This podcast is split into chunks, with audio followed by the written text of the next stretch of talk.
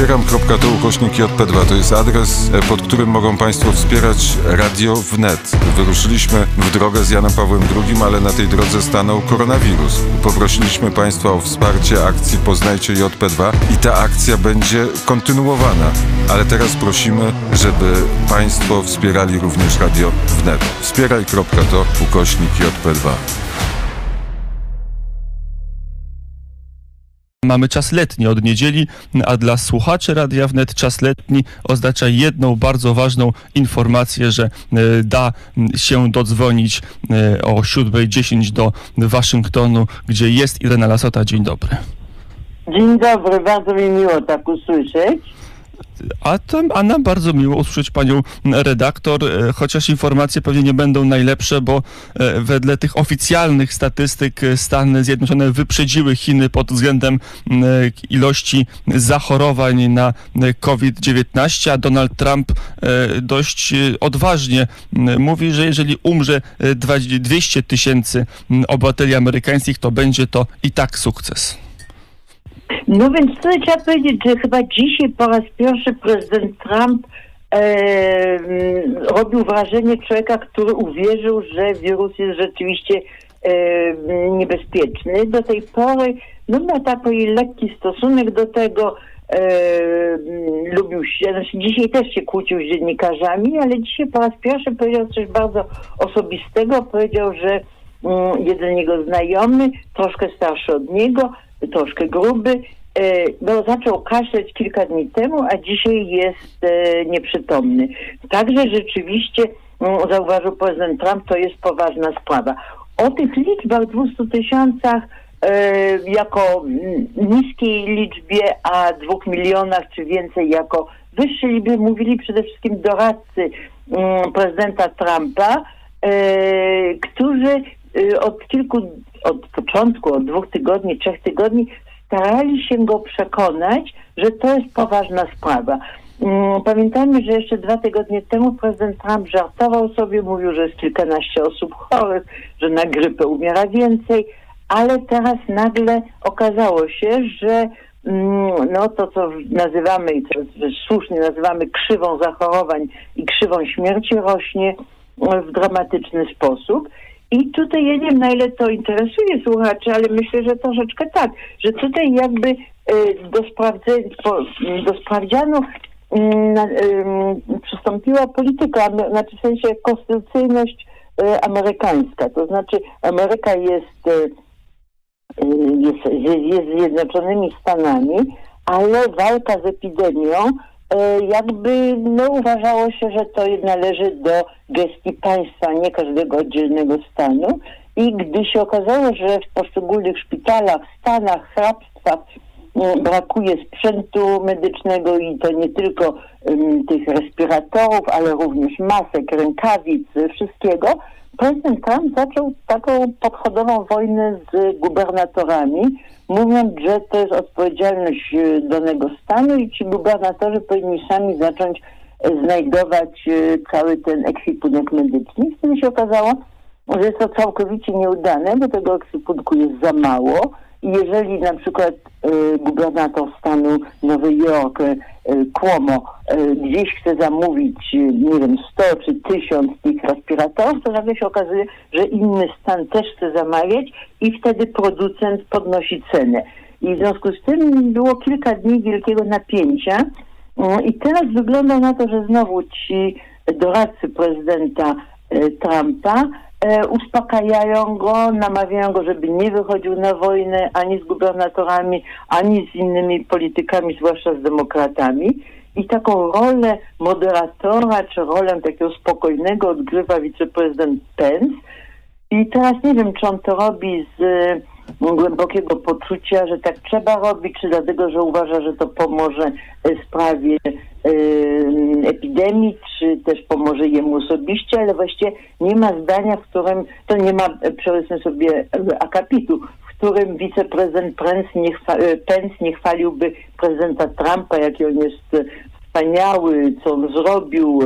Właściwie z takich wielkich dokonań prezydenta Trumpa, które się różnią od zachowań innych, to jest to, że wstrzymał loty z Chin dosyć wcześnie, na początku epidemii, ale też jego przywództwo jest teraz bardzo kwestionowane, ponieważ nie dał on sobie rady z zrozumieniem, czym jest, kim jest prezydent Stanów Zjednoczonych. E, a e, sama służba e, zdrowia w Stanach Zjednoczonych, jak sobie radzi z tym kłopotem? Kilka, kilka dni temu obiegła świat informacja, jaki rachunek dostała pierwsza osoba, która była hospitalizowana z chorobą COVID-19. To zdaje się było 33, przeszło 33 tysiące dolarów. Jak ta na poły prywatna służba zdrowia sobie radzi z tą pandemią? Nie, ja bym sobie w ogóle, ja bym, to jest taka sensacyjna wiadomość, ale ja bym na nią specjalnie nie zwracała uwagi, ponieważ w tej chwili każdy pacjent e, z podejrzeniem e, koronawirusa e, może być leczony i to może z takim cudzysłowem, dlatego że tu w tej chwili nie chodzi o pieniądze, bo już są jakieś prawa, które um, wymagają tego, żeby każdego pacjenta przyjmować. Problem polega na tym, że niektóre miasta czy niektóre stany, przede wszystkim w tej chwili obserwujemy Nowy Jork, nie dają sobie rady z przyjmowaniem wszystkich pacjentów. Nikt nie pyta w tej chwili pacjentów o to, czy mają e, ubezpieczenie, e, tylko proszę zwrócić uwagę, że e, dzisiaj już na, na terenie Central Park e, zaczęto budować szpital polowy. Mm, wiele szpitali w Nowym Jorku od samego początku jest w stanie wielkiego pogotowia i trzeba też powiedzieć, że właśnie w tych szpitalach jednocześnie i leczy się chorych e, na koronawirusa i jednocześnie no jest problem z chorymi, którzy są chorzy na coś innego i jednocześnie odbywają się badania, na przykład e, w Mount Sinai Hospital w Nowym Jorku, w John Hopkins w Baltimore już są próbne e, próbne, jest zezwolenie na próbne zaszczepianie chorych antyciałami, które jest pobierane z takich, którzy byli zarażeni i wyzdrowieli. A społeczeństwo amerykańskie, jak jest przygotowane, jak jest karne wobec mm, obostrzeń, które jest albo władze stanowe mm, wprowadzają, albo które władza centralna proponuje? Nie. Moim zdaniem właśnie nie ma czegoś takiego, E, żeby była dyscyplina, zwłaszcza, że instrukcje, które są podawane, są bardzo niejasne. No, Ameryka jest krajem bardzo wolnościowym. E, to, co być może pomaga, to jest to, to jest właśnie ta histeria czy strach, który jest wywoływany w mediach społecznościowych, ale muszę powiedzieć, że ja jestem w stolicy e, świata, w stolicy Stanów Zjednoczonych i ciągle nie bardzo wiem, co dokładnie mnie obowiązuje, a co mnie nie obowiązuje. W jednym sklepie, do którego wchodzę, na przykład administracja tego sklepu wpuszcza po kilka osób naraz i w każdym przejściu jest po jednej czy po dwie osoby. E, rozdają tam płyn do mycia rąk, nawet w niektórych wypadkach rękawiczki. Natomiast w innym sklepie każdy wchodzi kiedy chce, wszyscy się o siebie ocierają, jeżeli nie, nie, nie uciekają przed tym. Mm, I to samo, znaczy jedyne takie miejsca, gdzie widać, że jest właśnie więcej strachu niż dyscypliny, to są autobusy i metra. Metra są właśnie tak puste, że w tej chwili zamyka się większość stacji i myślę, że to samo będzie się działo w Nowym Jorku, co będzie zupełnie straszną katastrofą ekonomiczną, bo i w Waszyngtonie, ale przede wszystkim w Nowym Jorku metro e, jest na kilkadziesiąt kilometrów i przywozi ludzi do pracy i z pracy, ale jak wiemy teraz jest bardzo mało osób, które e, dojeżdżają do pracy. I znowu, żeby powiedzieć, w mojej dzielnicy mm, chyba już prawie nie ma restauracji, z wyjątkiem kilku, które podają na zewnątrz, a te, które zostały, tylko albo z dostawą robią dostawę do domu, um, albo można odbierać y, jakieś pudełka na zapleczu. E, Donald e, Trump, nie tylko Donald Trump, ale wszyscy Amerykanie mają wybory e, w tym roku. Mm, dla Donalda Trumpa szczególnie istotnym argumentem na rzecz jego reelekcji była sytuacja gospodarcza, zwłaszcza sytuacja na giełdzie, historyczne, historyczne wysokie notowania. Teraz to już przeszłość, jak sobie Donald Trump będzie radził w tej kampanii, kiedy zabraknie tego atutu sukcesu, wątpliwego albo prawdziwego, ale sukcesu gospodarczego. No przede wszystkim Trump y, już próbuje i będzie dalej próbował przedstawić siebie jako prezydent czasów wojny. e, i on od czasu ma jakieś takie wypo, wypowiedzi, z których by wynikało, że gdyby nie on, to by już wszyscy dawno umarli, ale potem zapomina o tym i z kolei właśnie lekceważy i e, też daje niejasne instrukcje. To znaczy, jeżeli tydzień temu E, wyborcy Trumpa słyszeli od niego, że to nie ma się co bać i że to jest właściwie spisek no, Chińczyków i demokratów. To takie nie było pewne. Mm, więc e, moim zdaniem na tym będzie e, próbował jechać, no bo innej nie będzie miał za dużo innych możliwości. Natomiast trzeba powiedzieć, że od kilku dni wśród demokratów wypływają takie informacje, że demokraci po raz pierwszy uwierzyli, że można by pokonać Trumpa i w związku z tym należałoby jak najszybciej zmienić głównego kandydata.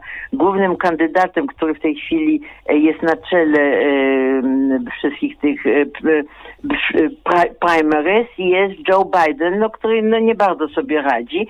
Nikt nie chciałby również jego konkurenta Bernie Sandersa i nagle wszyscy mówią o nowej gwieździe, czyli o gubernatorze stanu Nowy Jork Andrew Cuomo, który rzeczywiście zachowuje się bardzo, y, znaczy ma cechy przywódcy i w dodatku logicznego przywódcy, który panuje nad stanem Nowy Jork, no, który jest większy niż wiele państw na świecie. Ale już ostatnie prawybory w Partii Demokratycznej były zupełnie inne e, ze względu na pandemię koronawirusa, korespondencyjne, trochę inne były kampanie, de, de, debaty, jak teraz e, prowadzić prawybory i to jeszcze z nowym kandydatem wiodącym.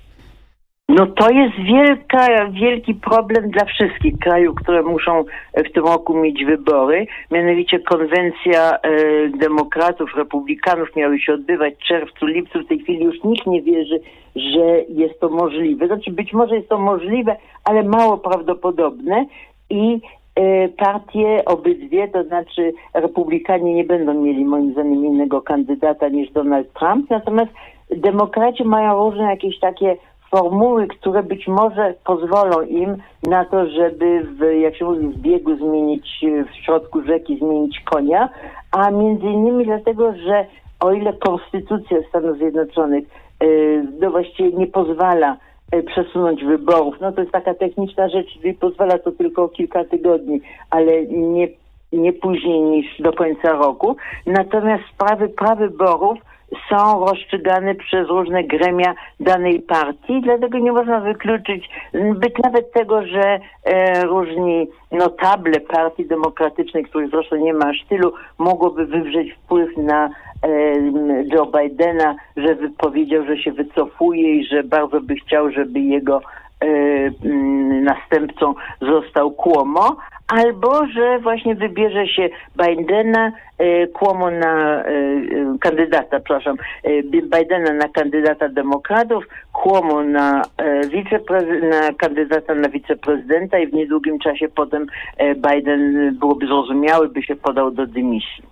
To przy telefonie Irena Lasota, to kończąc e, taki otwierający przegląd, otwierającą rozmowę sezonu letniego e, z korespondencji Ireny Lasoty z Waszyngtonu, jeszcze zapytam w tym kalejdoskopie spraw o przełożenie pandemii na kwestie międzynarodowe, na ile to teraz wpływa na relacje amerykańsko-chińskie, na tą rywalizację, której chyba chcą wszystkie siły polityczne w Stanach, wszystkie główne siły polityczne w Stanach Zjednoczonych.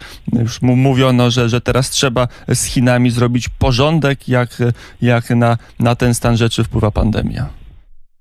No, ja bym raczej w tej chwili się obawiała tego, że e, Chiny będą próbowały zrobić z nami porządek, ponieważ Chiny jednak krajem, w którym e, ilość e, chorych, zmarłych nie odgrywa dla nich takiej różnicy i jest przecież olbrzymia, znaczy my zakładamy, że tam się ta pandemia, epidemia kończy, ale też nie wiemy jak jest naprawdę, ponieważ to kraj jest naprawdę zamknięty, w sensie w rozróżnieniu od społeczeństwa otwartego. Więc na pewno ta pandemia osłabi, czy bardzo osłabiła Chiny, ale na ile to jest na dłuższą metę i na ile Chiny teraz mogą się szybciej odbić y, niż kraje, które w tej chwili są zwalone y, tą pandemią, nie wiemy. Y, I ja bym powiedziała, że jest też ten drugi element, y, czyli Rosja Putina, która y, no, walczy między innymi o to, żeby zniesiono sankcje. Sytuacja Rosji jest tragiczna w jakimś sensie, bo cena ropy naftowej spadła o jedną trzecią i będzie niedługo będzie o jedną czwartą, czy może nawet się mylę, już spadło o jedną czwartą. Epidemia w Rosji jest w tej chwili olbrzymia, niekontrolowana, czego, e, co wiadomo tylko z prowincjonalnych doniesień. E, I e, zamiast tego, żeby Putin powiedział, że on się wycofa z Ukrainy, z wschodniej Ukrainy, albo że będzie oddawał Krym, przeciwnie, Rosja stara się, żeby różne kraje, w tym na przykład Włochy, Unia Europejska głosowały za tym, żeby znieść sankcje, żeby pomóc Rosji. I ja się boję, że to też doprowadzi do takiej sytuacji, w której Rosja może na tym zyskać, natomiast e, kraje Europy i Stany Zjednoczone mogą stracić na tym. Hmm, ale jest takie przekonanie w, wśród elit waszyngtońskich w prasie amerykańskiej, że po tej pandemii e, ten układ sił e, między głównymi globalnymi graczami będzie już zupełnie inny? Tak, ale nikt nie wie jaki. To znaczy, to są takie właśnie, e, wszystko będzie inne, stosunki między krajami, ale czy to oznacza na przykład, że Ameryka traci swoją wiodącą rolę. Ameryka już od jakiegoś czasu traciła swoją wiodącą rolę w świecie. Przez jakiś czas uważano, że Unia Europejska może być tym partnerem. Mi się wydaje, że po Brexicie jakby się, jakby zrozumiano, że to nie jest ten, ta, ta, ta siła, która może wspomagać Stany Zjednoczone, a Chiny w tej chwili są chyba najmocniejszym, chociaż E, znaczy, tam na pewno zależy wszystko od tego, ile Chiny mają e, zasobów e, finansowych i na ile mogą nacisnąć na swoje społeczeństwo, żeby jak najwięcej mieć pieniędzy na zewnątrz. A Chiny mogą zrobić coś, czego nie mogą zrobić Stany Zjednoczone. W Stanach Zjednoczonych to musi się wszystko bardzo zmienić, żeby na przykład ludzie zaczęli jeść y, kartofle y, ze siadłym mlekiem na przykład. A w Chinach ciągle kartofle i siadłe mleko są na niektórych wsiach luksusem. E, powiedziała Irena Lasota ze wzgórza nad Waszyngtonem i mam nadzieję, że teraz nadejdzie ten okres, kiedy e, raz w tygodniu albo czasami rzadziej będzie można e, posłuchać korespondencji z Waszyngtonu. Dziękuję bardzo. Dziękuję i wszystkiego najlepszego. Proszę trzymać się bezpiecznie. My się jako Radio Wnet trzymamy. Dziękujemy bardzo i również życzymy tego samego. My się trzymamy jako Radio Wnet nieźle, bo mamy sieć studiów domowych, także już nie przyjeżdżamy chórmem wszyscy do redakcji, tylko każdy siedzi w domu i ma możliwość nadawania, gdzie mu się żywnie podoba. A to doskonale. No to tak trzeba. I to jest ta dobra e, strona postępu technicznego. 7.27, e, teraz e, Calling America zespołu Electronic Light Orchestra. Słuchamy. Zagrał oczywiście Electric Light Orchestra. Ja spoglądam na pole mokotowskie, to taki duży park warszawski, niemalże pusty, ale to godzina dopiero 7.30, więc mm, być może to nie jest tylko i wyłącznie wpływ pandemii, ale e, wpływ godziny i tego, że mamy e, naprawdę chłodno jak na e, przełom marca i kwietnia za oknem, bo temperatura około zera. Mm, to już stanę omówiliśmy czas na naszą rodzimą politykę. Przy telefonie poranka wnet pan poseł Artur Dziambor, Konfederacja. Dzień dobry panie pośle. Dzień dobry panu, dzień dobry państwu. Wczoraj wycofała się albo zawiesiła kampanię Kidawa-Błońska. Nie wiem jeszcze, jak interpretować ten ruch kandydatki Platformy Obywatelskiej na prezydenta. Jak ten ruch odczytuje Konfederacja? No, y, złośliwi mogliby powiedzieć, że teraz wreszcie przestanie pani Kidawie-Błońskiej spadać poparcie, ponieważ y, niestety no, te, te występy, które miała, y, nie, nie przynosiły jej splendoru. I mm, spełniało się to, co mm, ja osobiście mówiłem miesiąc temu jeszcze ponad, na początku właściwie samej kampanii. Ja, ja sugerowałem, że im bliżej będzie wyborów, tym bardziej e, poparcie dla Kidawy Bońskiej będzie spadało, a będzie rosło dla pozostałych kandydatów. No i rzeczywiście tak też wychodzi po e, sondażach, które są publikowane, chociaż w tym momencie robienie sondażu jest e, o tyle wadliwe, że wszystko jest podporządkowane jednemu tematowi ale powiedzmy, że, mm, że, jest, że jest jakaś tendencja widoczna.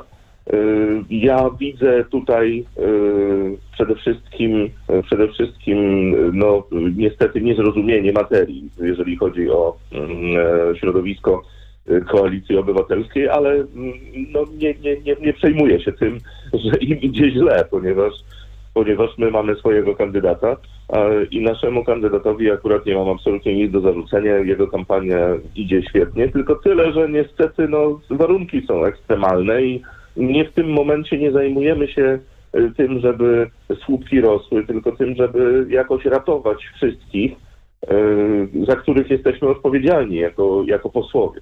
E, powiedział Artur Dziambor, członek sztabu wyborczego e, Krzysztofa Bosaka, więc jakże miałoby być inaczej niż to, że kampania idzie świetnie, przynajmniej w pana posła opinii. A chciałem się zapytać, czy to jest tak, że wy już w swoich kalkulacjach e, przyjmujecie wariant, że Platforma za chwilę wystawi nowego kandydata, że już gra na nowe wybory, na to, że jeżeli te wybory będą przełożone, to wszystko się rozpocznie od początku i, i jeżeli tak będzie, będzie, to czy także Konfederacja będzie miała nowe prawybory? No jeżeli, jeżeli będzie y, przesunięcie daty wyborów, to rzeczywiście wszystko się resetuje i zaczynamy cały proces od nowa. Natomiast y, w przypadku Konfederacji to myślę, że my swojego kandydata już wybraliśmy w najbardziej demokratyczny sposób. Y, tutaj nie powinno być dalszych wątpliwości. Natomiast jeżeli chodzi o Platformę Obywatelską i Koalicję Obywatelską, no to oni, oni sami wiedzą, że wybrali bardzo źle więc dla nich to byłoby zbawienne. To dzisiaj, to wczorajsze zawieszenie kampanii wyborczej to jest chyba taki wstęp do tego, żeby sprawdzić, czy bojkot zadziała, bo były też takie głosy, że wszyscy kandydaci mają zrezygnować ze startu i wtedy Andrzej Duda zostanie sam i będzie trzeba rozpisać nowe wybory. To była oczywiście kompletna bzdura bo nie ma takiej sytuacji, że wszyscy są przeciwko Andrzejowi Dudzie i tak bardzo dogadani doskonale, że tak strasznie chcieliby na złość mu zrobić, chcą po prostu z nim wygrać, więc, yy, więc tak naprawdę yy, tak naprawdę nie ma tutaj yy, tego typu dyskusji i tego typu zagrożenia. Y, czy wybory będą przesunięte, to jest już kwestia, y, kwestia do rozwiązania na linii za chwilkę rząd-samorząd, ponieważ e, ważniejsze od wezwań polityków, e, które mogą zawsze mieć jakieś nacechowanie polityczne i mogą za każdym razem być odczytane tak, że no, przemawia przez nich walka o słupki wyborcze, to za chwilkę wkroczą samorządowcy, którzy to są odpowiedzialni za organizację wyborów na swoich terenach, a ci, jak zauważyłem od wczoraj, już zaczęli powolutku powolutku wydawać oświadczenia, że no niestety nie będą narażać mieszkańców e, ku e, uciesze Prawa i Sprawiedliwości i nie będą decydować się na organizację komisji wyborczych to ja rozumiem, że jest pandemia, ale z drugiej strony niech pan poseł przy telefonie Artur Dziambor, poseł Konfederacji sobie wyobrazi sytuację, że nie ma jakiejś dużej pandemii, tylko jest jakiś mniejszy kataklizm i zauważmy, że samorządy są z innej opcji niż rząd centralny i samorządy odwołują sobie wybory, bo uznają samoczynnie, że wybory są nie do zrobienia. To też Wtedy jest niebezpieczne. Władza wtedy władza centralna y, narzuca na takie zarządy zarząd komisaryczny i ten zarząd komisaryczny przejmuje władzę i organizuje wybory y, bez problemu. Natomiast w tym przypadku mamy sytuację, w której no niestety cała Polska jest wyłączona na skalę, na jaką nie widzieliśmy tego jeszcze nigdy. Y, I w związku z tym, że skala jest tak ogromna i że wszyscy odczuwamy skutki tej tej epidemii i tego stanu wyjątkowego, który de facto już powinien dawno być wprowadzony, a nie jest, no to y, będzie raczej problem y, polegający na tym, że Prawo i Sprawiedliwość nie będzie miało siły, żeby y, ten bunt samorządowców w tym przypadku powstrzymać. Myślę, że to będzie w tym momencie najważniejsze. I to dojdzie do, to, to sprawi, że do wyborów 10 maja nie dojdzie. To jeszcze jedno pytanie bezpośrednio związane z wyborami prezydenckimi. E, zdaje się, że Marek Jakubiak e, zebrał podpisy, zarejestrował się. Jeżeli wystartuje, jeżeli będzie brał udział w wyścigu, na ile to jest zagrożenie dla Was i, i jak Państwo tą kandydaturę oceniacie? No, Marek Jakubiak nie jest dla nas zagrożeniem. On był w środowisku e, Konfederacji przez chwilę, a później sam się z niego wycofał na własne życzenie, w związku z czym W związku z tym no, no, nie traktujemy go w tym momencie jako e, ani swojego człowieka, ani swojego kon- konkurenta. On e, ma swoje środowisko, które, e, któremu najwyraźniej bardzo skutecznie, wybitnie skutecznie wręcz na skalę polskiej polityki pomogło e, w zbiórce podpisów, bo te podpisy się tam bodaj zebrały w, w, w parę dni, więc, e, więc no, no, mm, gratuluję. Natomiast, natomiast nie jest to nie jest to żadne zagrożenie, ponieważ my mamy swoich bardzo, bardzo y, dzielnych i bardzo rozumiejących sytuację i powagę sytuacji wyborców, y, którzy coraz, coraz liczniej się przekonują do tego, że to Krzysztof Bosak jest, jest odpowiednią osobą, na którą można zagłosować. No i to cieszy. Zobaczymy, zobaczymy jak to pójdzie dalej. Chociaż mówię, no niestety sytuacja jest na tyle trudna, że wszelka rozmowa o kampanii wyborczej to jest de facto rozmowa o tym, kto jak traktuje mm, Pol, Polaków w obecnej sytuacji gospodarczej, bo mm, teraz jeszcze może tego wszyscy nie czują. Na razie może część odczuwa, część sobie wyobraża, ale za miesiąc, gdy będziemy dyskutowali za miesiąc, czyli pod koniec kwietnia albo za dwa miesiące, czyli wtedy, kiedy będą wybory, to będzie sytuacja, w której niektórzy Polacy będą już dwa miesiące bez dochodu. Yy, I wtedy, I wtedy myślę, że już nie będzie tak kolorowo, jak to przedstawiają bardzo często codziennie wiadomości. E, To jeszcze jedna kwestia, żeby ten wątek zamknąć. Krzysztof Bosak, e, czy to będą, czy termin wyborów będzie 10 maja, czy, czy później nie zamierza się wycofywać? Nie, nie będzie tak, że jeżeli Kidawa Błońska będzie naciskać na kandydatów, zbojkotujmy wybory, jeżeli one będą 10 maja, to pod tym Konfederacja się nie podpisze.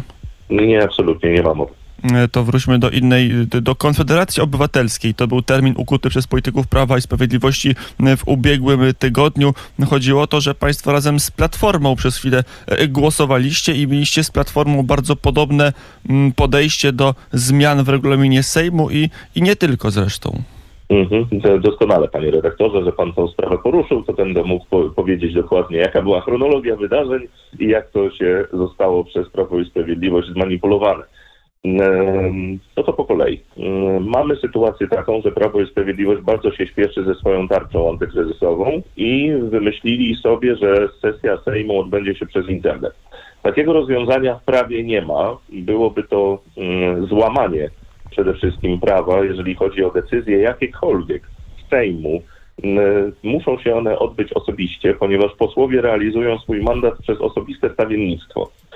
I na, tak, na taką sytuację, że szybko śpieszymy się, już robimy w internecie, na początku przystawał cały Sejm poza Konfederacją, ponieważ my po prostu znamy i potrafimy, i potrafimy czytać prawo.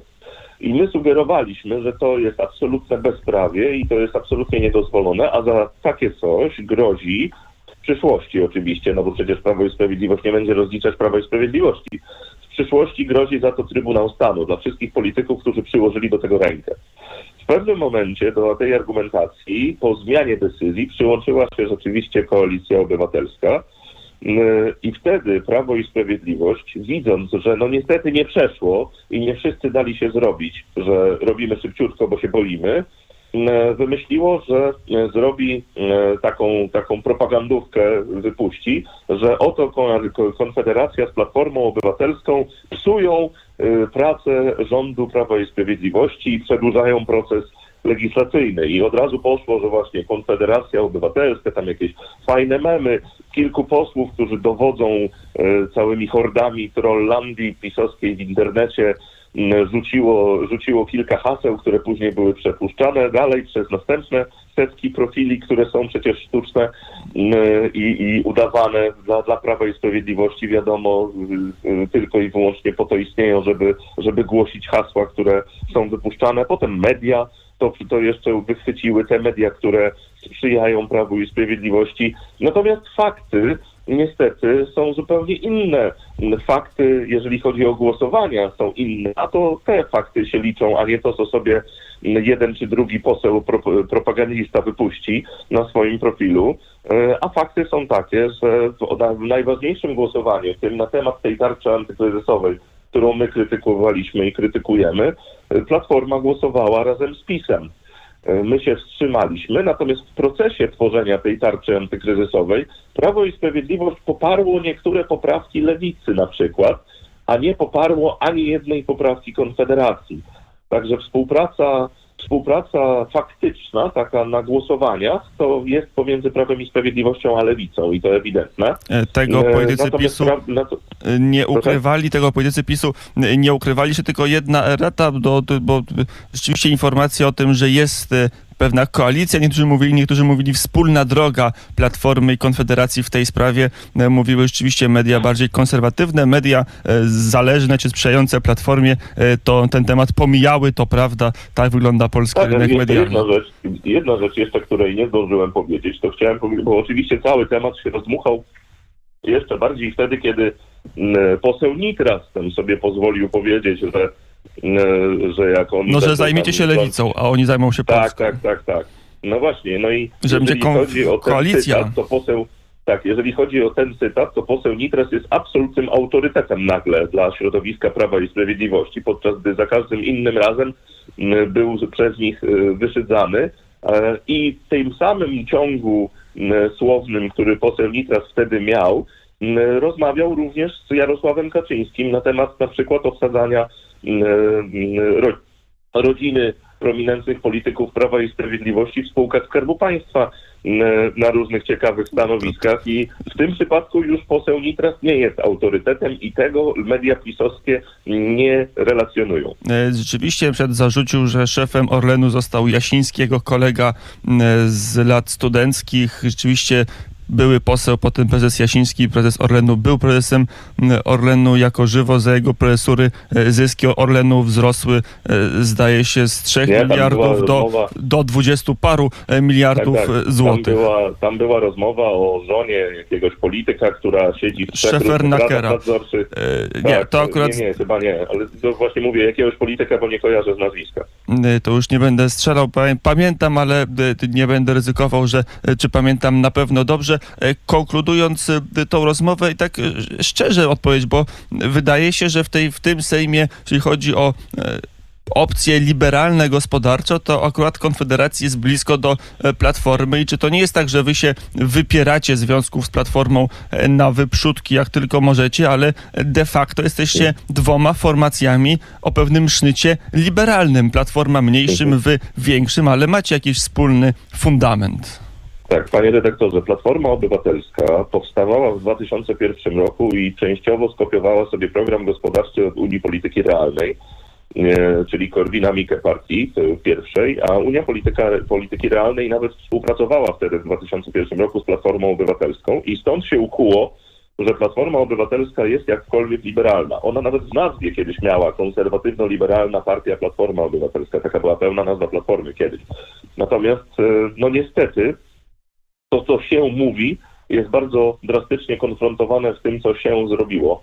Platforma Obywatelska przez 8 lat rządziła Polską i niestety nie zapisała się chwalebnie na kartach, e, na kartach historii jakiejkolwiek, e, jakichkolwiek rozwiązań wolnorynkowych, jeżeli chodzi o decyzje i ustawy, a 8 lat rządzenia, no, sam pan przyzna, panie redaktorze, wystarczyłoby, żeby, żeby wprowadzić kilka bardzo, bardzo ciekawych rozwiązań, które mogłyby bardzo pomóc y, Polakom, gdyby tylko właśnie było się partią wolnościową. Także z tym liberalizmem gospodarczym Platformy Obywatelskiej to tak troszkę jest to bezobjawowe i dlatego bym bardzo uważał na, na takie porównania, bo jeżeli się podpisze Platformę Obywatelską jako wolnościowcy gospodarczy i potem się pokaże ich 8 lat rządzenia, no to niestety jest to, jest to bardzo dalekie od jakichkolwiek wyobrażeń ludzi, którzy faktycznie rozumieją, na czym wolny rynek polega. Więc nie, to, to tu akurat środowisko, środowisko partii Korwin i śro- i środowisko Konfederacji to są faktycznie wolnościowcy, tacy, którzy y, cisną bardzo mocno konkretne pomysły, konkretne punkty y, programowe, a w tym przypadku, w tym naszym ciężkim niestety czasie y, epidemii wirusowej, y, my też prezentowaliśmy w naszych poprawkach rozwiązania dla y, przedsiębiorców i dla pracowników głównie na ten czas. E, Panie pośle, przy telefonie Artur Dziambor, ostatnie pytanie, y, może natury y, filozoficznej, a nie politycznej. Y, Dla pana czym jest pandemia?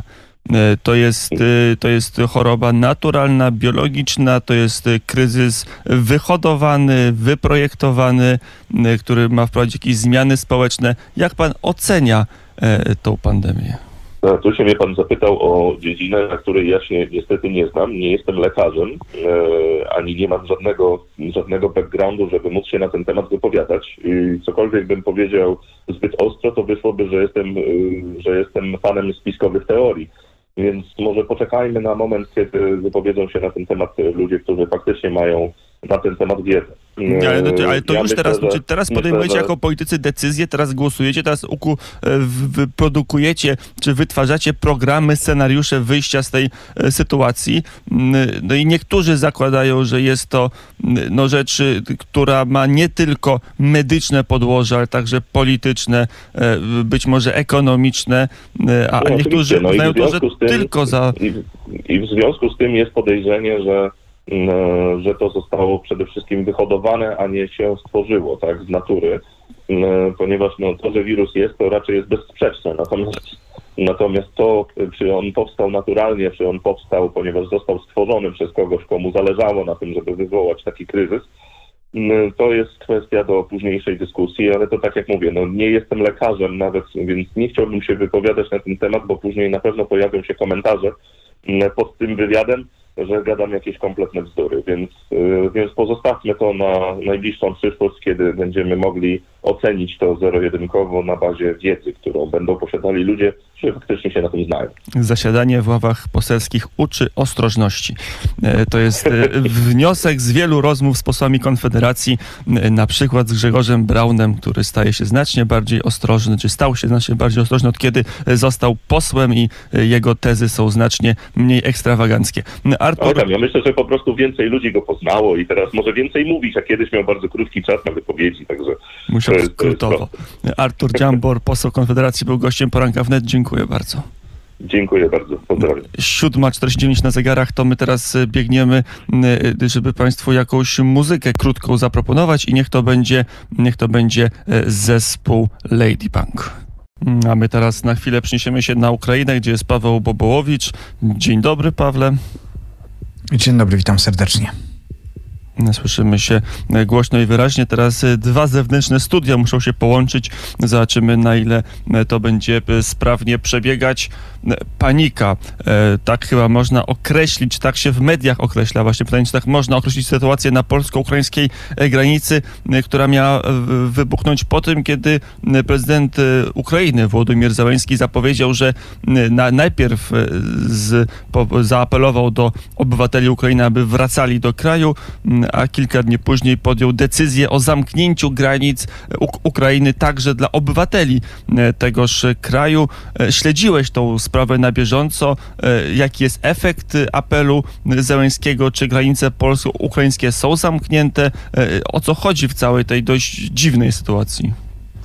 To może spróbujmy uporządkować fakty. Najpierw, czyli w czwartek, ubiegły czwartek, prezydent Zełański e, miał takie orędzie, właściwie już stałe orędzie w e, mediach społecznościowych i w mediach elektronicznych ukraińskich, w których zapowiedział, że nastąpi zamknięcie granicy do końca e, piątku, czyli ostatniego piątku w, w ubiegłym tygodniu. Nie powiedział do końca, co oznacza zamknięcie tych granic. Stwierdził, że to będzie zamknięcie granic w ruchu pasażerskim. Nie pojawiła się żadna informacja szybko szybko na ten temat, jak to zamknięcie ma wyglądać i rzeczywiście wygenerowało to olbrzymi ruch graniczny w ubiegły e, piątek. On był co najmniej dwukrotnie większy niż to, co działo się wcześniej, a wcześniej i tak już był większy ten ruch, bo Ukraińcy e, w dużej mierze powracali do swojego kraju. To było związane z wcześniejszymi apelami, żeby Ukraińcy powracali do swojego kraju. Ponad 30 tysięcy Ukraińców w piątek przekroczyło granicę e, z Polską, żeby powrócić do swojego kraju. Od godzin porannych w piątek dochodziły informacje, ja też dostawałem mnóstwo zdjęć, jak jak wygląda sytuacja na granicy, a ta sytuacja wyglądała po prostu źle. E, setki czy nawet tysiące osób e, ściśnięte próbowały przejść e, przez przejście graniczne. Przypomnę, że to są przejścia przystosowane do ruchu drogowego i wcześniej już stworzono taki specjalny system po te osoby, które przyszły pieszo, wyjeżdżały autobusy ze strony ukraińskiej podstawione przez lokalną ukraińską administrację mm, i przewoziły tych, te osoby na stronę ukraińską. No wszyscy chcieli zdążyć przed końcem piątku, bo jak powiedział prezydent Zełański, to będzie moment moment zamknięcia granic. Ale już w piątek okazało się, że to zamknięcie granic to jest takie właściwie teoretyczne zamknięcie granic i niewiele e, się w tej sprawie zmieni. Tego dowód zresztą mamy już teraz. O co chodziło z tym zamknięciem granic? Granica wcześniej już została zamknięta w ten sposób, że zredukowano liczbę przejść. Teraz pomiędzy Polską i Ukrainą pracują trzy przejścia drogowe.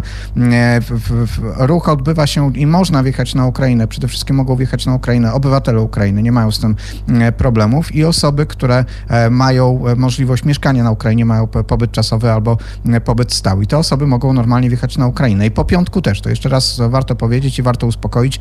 Uspokaja e, też na ten temat mówi ambasador Andrzej Deszczyca w wywiadzie, który możecie Państwo przeczytać na naszym portalu wnet.fm, a przede wszystkim odsłuchać cały wywiad, bo tam ambasador dokładnie też o tym mówi. No nie zmienia to faktu, że ten piątek rzeczywiście był fatalny na granicy. Co ciekawe, w e, już docierały filmy e, i zdjęcia z granicy. Granicę przekraczało po kilkanaście osób. No, granica po prostu była pusta, więc nie trzeba było tworzyć tej takiej paniki i chaosu na granicy. No niewątpliwie do tego przyczyniła się e, nie do końca zapewne przemyślana wypowiedź prezydenta e, Zełęńskiego. Tak komentują to też obserwatorzy e, ukraińscy, że to było nie, co najmniej niezgrabne sformułowanie, nie było wiadomo do końca o co prezydentowi chodzi. Ale rzeczywiście jest też jeszcze jedna ważna rzecz, bo razem z tą zapowiedzią prezydenta Zełęńskiego zakończyła się taka, czy, czy kończy się akcja ewakuacji obywateli Ukrainy z innych innych państw, e, organizowana przez ukraińską e, dyplomację. Przez ostatnie dni e, dziesiątki samolotów przylatywały z obywatelami Ukrainy. Do Rosji pojechał specjalny pociąg, żeby z Moskwy zabrać obywateli Ukrainy. Przed chwilą na przykład też przyleciał samolot mm, z Bali do Kijowa i z obywatelami Ukrainy jest 150 osób na pokładzie. I te osoby, które powracają teraz, od piątku powracają trochę na innych zasadach. Mianowicie muszą od odbyć e, kwarantannę, która będzie bardziej sroga niż ta, która była wcześniej. No, zapowiadały się różne, e, czy, czy, czy są informacje o różnych e, formach tej kwarantanny. No między innymi właśnie ta sytuacja, to jest najświeższa rzecz, przed chwilą dopiero czytałem w ukraińskich agencjach prasowych i w mediach społecznościowych. Ten samolot z Bali, który przyleciał, okazuje się, że tym osobom, które tam przyleciały, zaproponowano odbycie przymusowej kwarantanny albo w płatnej, w płatnych hotelach za kwotę 380 euro, ale też zaproponowano w jednym z hoteli w, na zasadach darmowych, ale te osoby mają odbyć kwarantannę. Wczoraj samolot z Wietnamu, który przyleciał, też e, osoby, które przyleciały, miały podpisywać oświadczenie o kwarantannie i miały pojechać na badania autobusami, które zostały podstawione na lotnisko, ale ludzie twierdzili, że wcześniej nikt ich o tym nie uprzedził i po prostu przebili się przez lotnisko, uciekli po prostu z Boryspola, siedli do swoich samochodów, do samochodów rodzin, które e, przyjechały po nich i pojechali z lotniska bez żadnej kwarantanny i ignorując tą próbę E, jakby usystematyzowania tej kwarantanny, która powinna się odbywać po powrotach e, Ukraińców do domu. Czyli jeszcze raz, na Ukrainę można wrócić, ale trzeba mieć świadomość, że kwarantanna musi być zrealizowana, teraz jest bardziej wymagana. E, między innymi są wypowiedzi z Ministerstwa Spraw Wewnętrznych, że być może te osoby, które powrócą, będą udostępnione ich numery telefonów do śledzenia ich aktywności odpowiednim służbom ukraińskim i za pomocą telefonów komórkowych będzie wiadomo, czy te osoby się przemieszczają, czy nie. No, dzisiaj Ministerstwo Spraw Zagranicznych Ukrai Ukrainy informuje, że w tych ostatnich dniach na Ukrainę spoza granic kraju powróciło 144 tysiące Ukraińców. Wszyscy oni Pawle, powinni bo... w samoizolacji mieć dwa tygodnie kwarantanny. Czas nam się kończy. Krótki raport. Stan pandemii na Ukrainie jest jaki? 475 osób zarażonych, 119 osób w ciągu ostatniej doby, 10 osób zmarło, 6 osób jest wyleczonych. Dwóch Ukraińców jest leczonych w Polsce, 107, 107 obywateli Ukrainy przebywa w Polsce na kwarantannie. Powiedział Paweł Bułowicz z Studio Kijów. Dziękuję bardzo za rozmowę i do usłyszenia. Do usłyszenia, dziękuję bardzo. Mamy godzinę 7.59, to ja, a właściwie wybiła ósma godzina. Słuchają Państwo poranka wnet w Warszawie na 87,8 FM, w Krakowie na 95,2 FM oraz w internecie na www.wnet.fm. Ja Państwa zapraszam na wiadomości.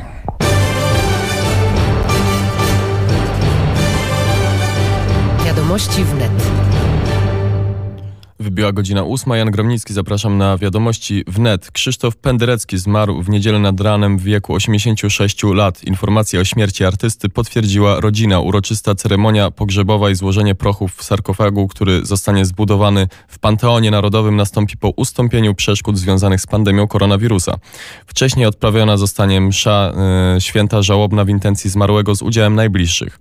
Polska kultura poniosła dziś wielką i niepowetowaną stratę. Po długiej chorobie odszedł maestro Krzysztof Penderecki, najwybitniejszy polski kompozytor współczesny, którego muzyki słuchano od Japonii po Stany Zjednoczone, napisał minister Piotr Gliński. Minister Gliński w Polsat News wczoraj stwierdził też, że prawdopodobnie będziemy musieli wprowadzić bardziej rygorystyczne administracyjne przepisy ograniczające rozprzestrzenianie się epidemii koronawirusa. Będą one dotyczyć sklepów i miejsc pracy.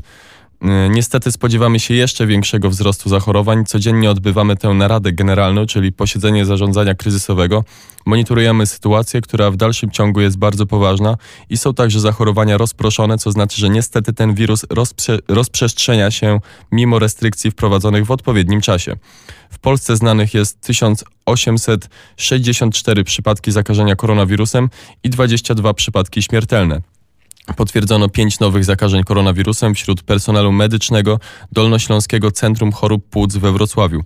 Łącznie w szpitalu zakażonych jest już 46 osób.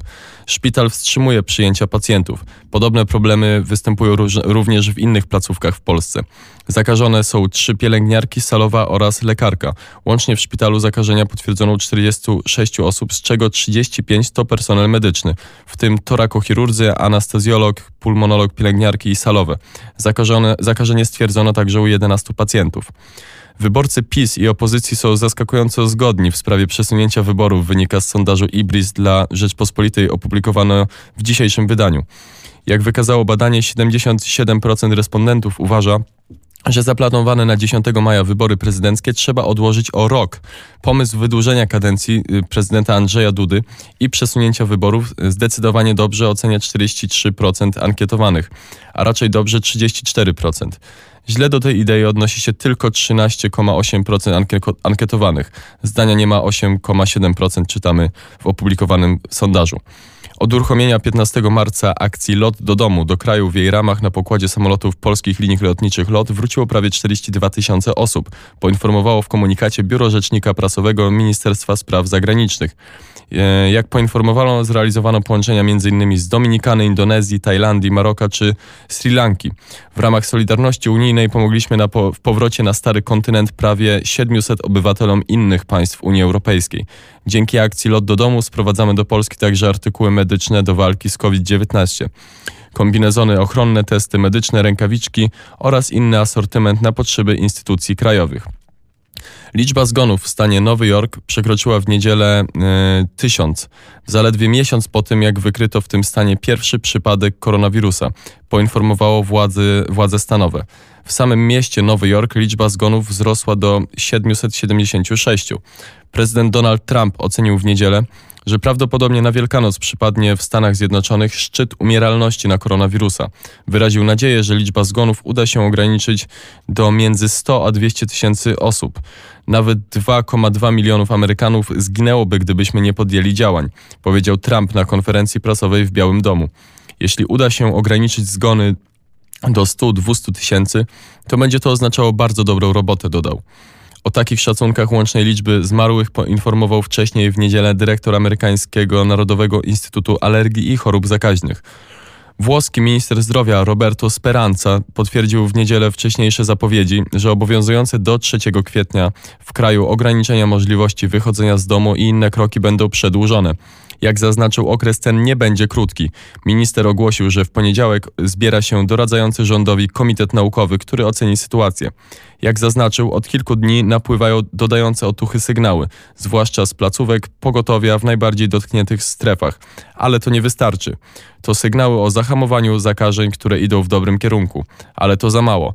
Błąd, jeśli, o, jeśli chodzi o terminy, cofnąłby nas i zmarnowalibyśmy to, co dotąd osiągnęliśmy, wyjaśnił minister Speranza. Tym samym kończymy dzisiejsze wydanie wiadomości wnet. Zapraszam Państwa na y, za godzinę, a za chwilę rozmowa dnia i Łukasz Jankowski, ale wcześniej Bob Marley, Get Up, Stand Up. Przy telefonie poranka wnet senator Maria Koc, Prawo i Sprawiedliwość. Dzień dobry, pani senator. Dzień dobry. Dzisiaj o 15 ma się rozpocząć kolejne posiedzenie Senatu. Jeden punkt, czyli spec ustawa tarcza antykryzysowa w ramach zwalczania ekonomicznych konsekwencji pandemii koronawirusa. Pani senator będzie na posiedzeniu? E, panie redaktorze, nie będę na tym posiedzeniu. Ubolewam, że nie odbywa się ono w sposób e, zdalny, tak jak e, to proponowaliśmy. W ogóle ubolewam, że mm, we wtorek, tydzień temu, kiedy było prezydium Sejmu, padła propozycja pani marszałek Witek, żeby posiedzenie Sejmu odbyło się w sposób zdalny. E, e, początkowo pani Kidawa Błońska się na to zgodziła, a potem Platforma zrobiła zwrot o 180 stopni, rozpętała całą e, burzę wokół tego posiedzenia, uniemożliwiła posiedzenie zdalne i teraz konsekwentnie marszałek Grodzki również podąża tym śladem i też mm, proponuje, aby to posiedzenie dzisiejsze odbyło się w gmachu przy ulicy Wiejskiej, aby było to posiedzenie stacjonarne. Ono wprawdzie będzie się odbywało w trzech salach, ale tak czy inaczej zgromadzenie w jednym budynku 100 senatorów, pracowników kancelarii, Straży Marszałkowskiej, e, no to jednak jest duże zagrożenie.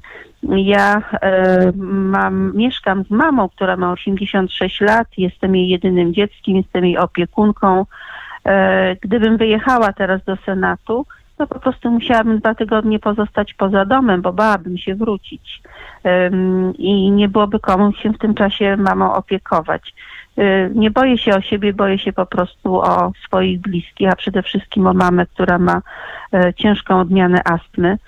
E, no i muszę ją chronić. I mm, bardzo się też no, tak e, dziwię i jestem podenerwowana tym, że takie zacietrzewienie polityczne Platformy Obywatelskiej powoduje, że nie ma z nimi żadnej racjonalnej rozmowy bo przecież można było to posiedzenie też przeprowadzić zdalnie.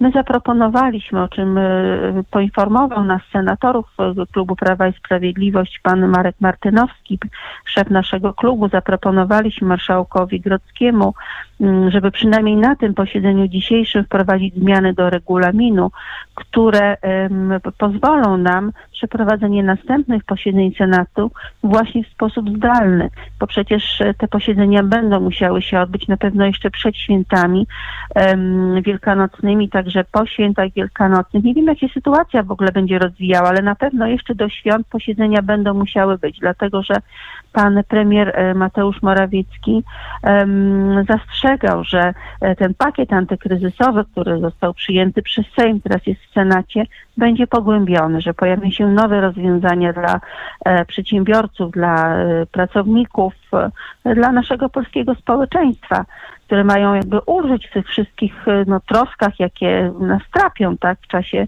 e, w czasie epidemii, które dosięgają e, zarówno właścicieli firm, jak też ich pracowników. Więc e, takie posiedzenie w niedługim czasie będzie znowu potrzebne i dobrze, gdyby się odbyło już w sposób zdalny, żeby nie narażać nikogo, bo senatorowie się nie boją, e, ale o siebie, boją się po prostu o swoich bliskich. Ja tylko przypomnę, bo to też media o tym mm, pisały, że średnia wieku senatorów to jest 58 lat. 47 e, osób, państwa senatorów, to są e, osoby po 60 roku życia, które znajdują się w grupie wysokiego ryzyka. Więc po co to ryzyko jeszcze zwiększać? No mam nadzieję, że dzisiaj te zmiany w regulaminie zostaną przyjęte. E, i że też cały ten pakiet antykryzysowy zostanie bez zbędnej zwłoki przyjęty tak, aby pan prezydent mógł go jak najszybciej podpisać i aby od 1 kwietnia już te zapisy mogły wejść w życie. Na to szanse są małe. Nie wiemy, jaki scenariusz będzie do końca przyjęty, ale e, wygląda na to, że będą, że będzie nowy projekt senacki albo będą poprawki do projektu rządowego. Na pewno większość senacka, czyli składająca się z Koalicji Obywatelskiej, PSL-u i SLD oraz tak zwanych senatorów niezależnych będzie chciała wykreślić z tego projektu ustawy antykryzysowej, z tej ustawy zapisy dotyczące zmian w kodeksie wyborczym oraz dorzucić kilka rozwiązań, chociażby pełne zwolnienie z ZUS-u dla wszystkich firm, których obroty spadną w wyniku pandemii. Jak pani marszałek, jak pani senator, pani marszałek ocenia ten ruch, żeby wpadać poprawki, żeby nie przyjmować tego aktu bez poprawek? To oczywiście bardzo opóźni proces legislacyjny i opóźni wprowadzenie tego pakietu anty, antykryzysowego w życie.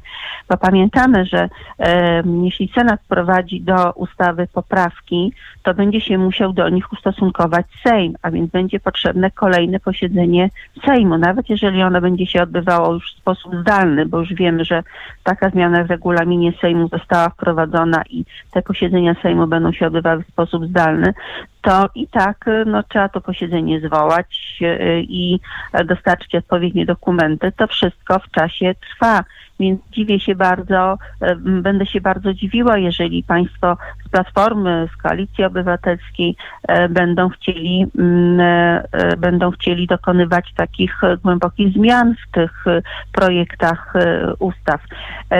Na stronie Senatu jest porządek obrad. W tym porządku obrad są projekty ustaw rządowe a więc e, na razie nie ma mowy o jakiejś e, nowej, nowej propozycji ustawy ze strony większości senackiej, ale dzisiaj o godzinie 9 e, odbędzie się posiedzenie Komisji Gospodarki, o godzinie 10 posiedzenie Komisji Zdrowia i tam może pojawią się zarówno te poprawki, albo może całkiem nowy dokument. No tego nie wiemy, musimy trochę poczekać. Przed południem ma się odbyć konwent seniorów, wtedy też zapadną odpowiednie decyzję, czy też e, marszałek przedstawi propozycję większości e, senackiej. O 15 ma być e, rozpoczęcie obrad, też trochę późno. Mm, po prostu się obawiam, że to takie granie na czasie no, spowoduje, że jednak 1 kwietnia te, e, te ustawy, nie, ta ustawa nie wejdzie w życie, a przedsiębiorcy na to bardzo czekają. No wiele osób podejm musi podejmować decyzje na już, prawda? Decyzje dotyczące czy zawieszenia działalności, czy też, e, czy też losu pracowników e, i wejście w życie tej ustawy, no myślę, że wiele takich decyzji wielu osobom by pomogło w podejmowaniu tych decyzji, przecież tam są konkretne rozwiązania, z których będzie można skorzystać. Więc no czekamy. Mam nadzieję, że mam nadzieję, że jednak ta większość senacka e, nie powtórzy błędu sprzed e, bodajże trzech tygodni, niespełna trzech tygodni, kiedy mieliśmy siódme posiedzenie Senatu i kiedy też e, większość senacka wprowadziła do porządku obrad zmiany w specustawie o zwalczaniu koronawirusa. No i tam wnieśli różne propozycje, które tak naprawdę E, nie e, miały żadnego zabezpieczenia finansowego, bo państwo nie potrafili wskazać skutków finansowych, więc było wiadomym, że te propozycje nie będą mogły wejść w życie, bo nie może Sejm ani Senat wskazywać e, takich rozwiązań legislacyjnych, które niosą skutki finansowe bez wskazania wysokości tych skutków finansowych i bez wskazania źródła finansowania. A tak się w przypadku Senatu stało. To takie bicie piany po prostu. E, ale oczywiście to powoduje, mm, jeżeli chodzi o ustawy, które do Senatu trafiają, to powoduje wydłużenie procesu legislacyjnego, a to wydłużenie w tym przypadku po prostu nie powinno mieć miejsca.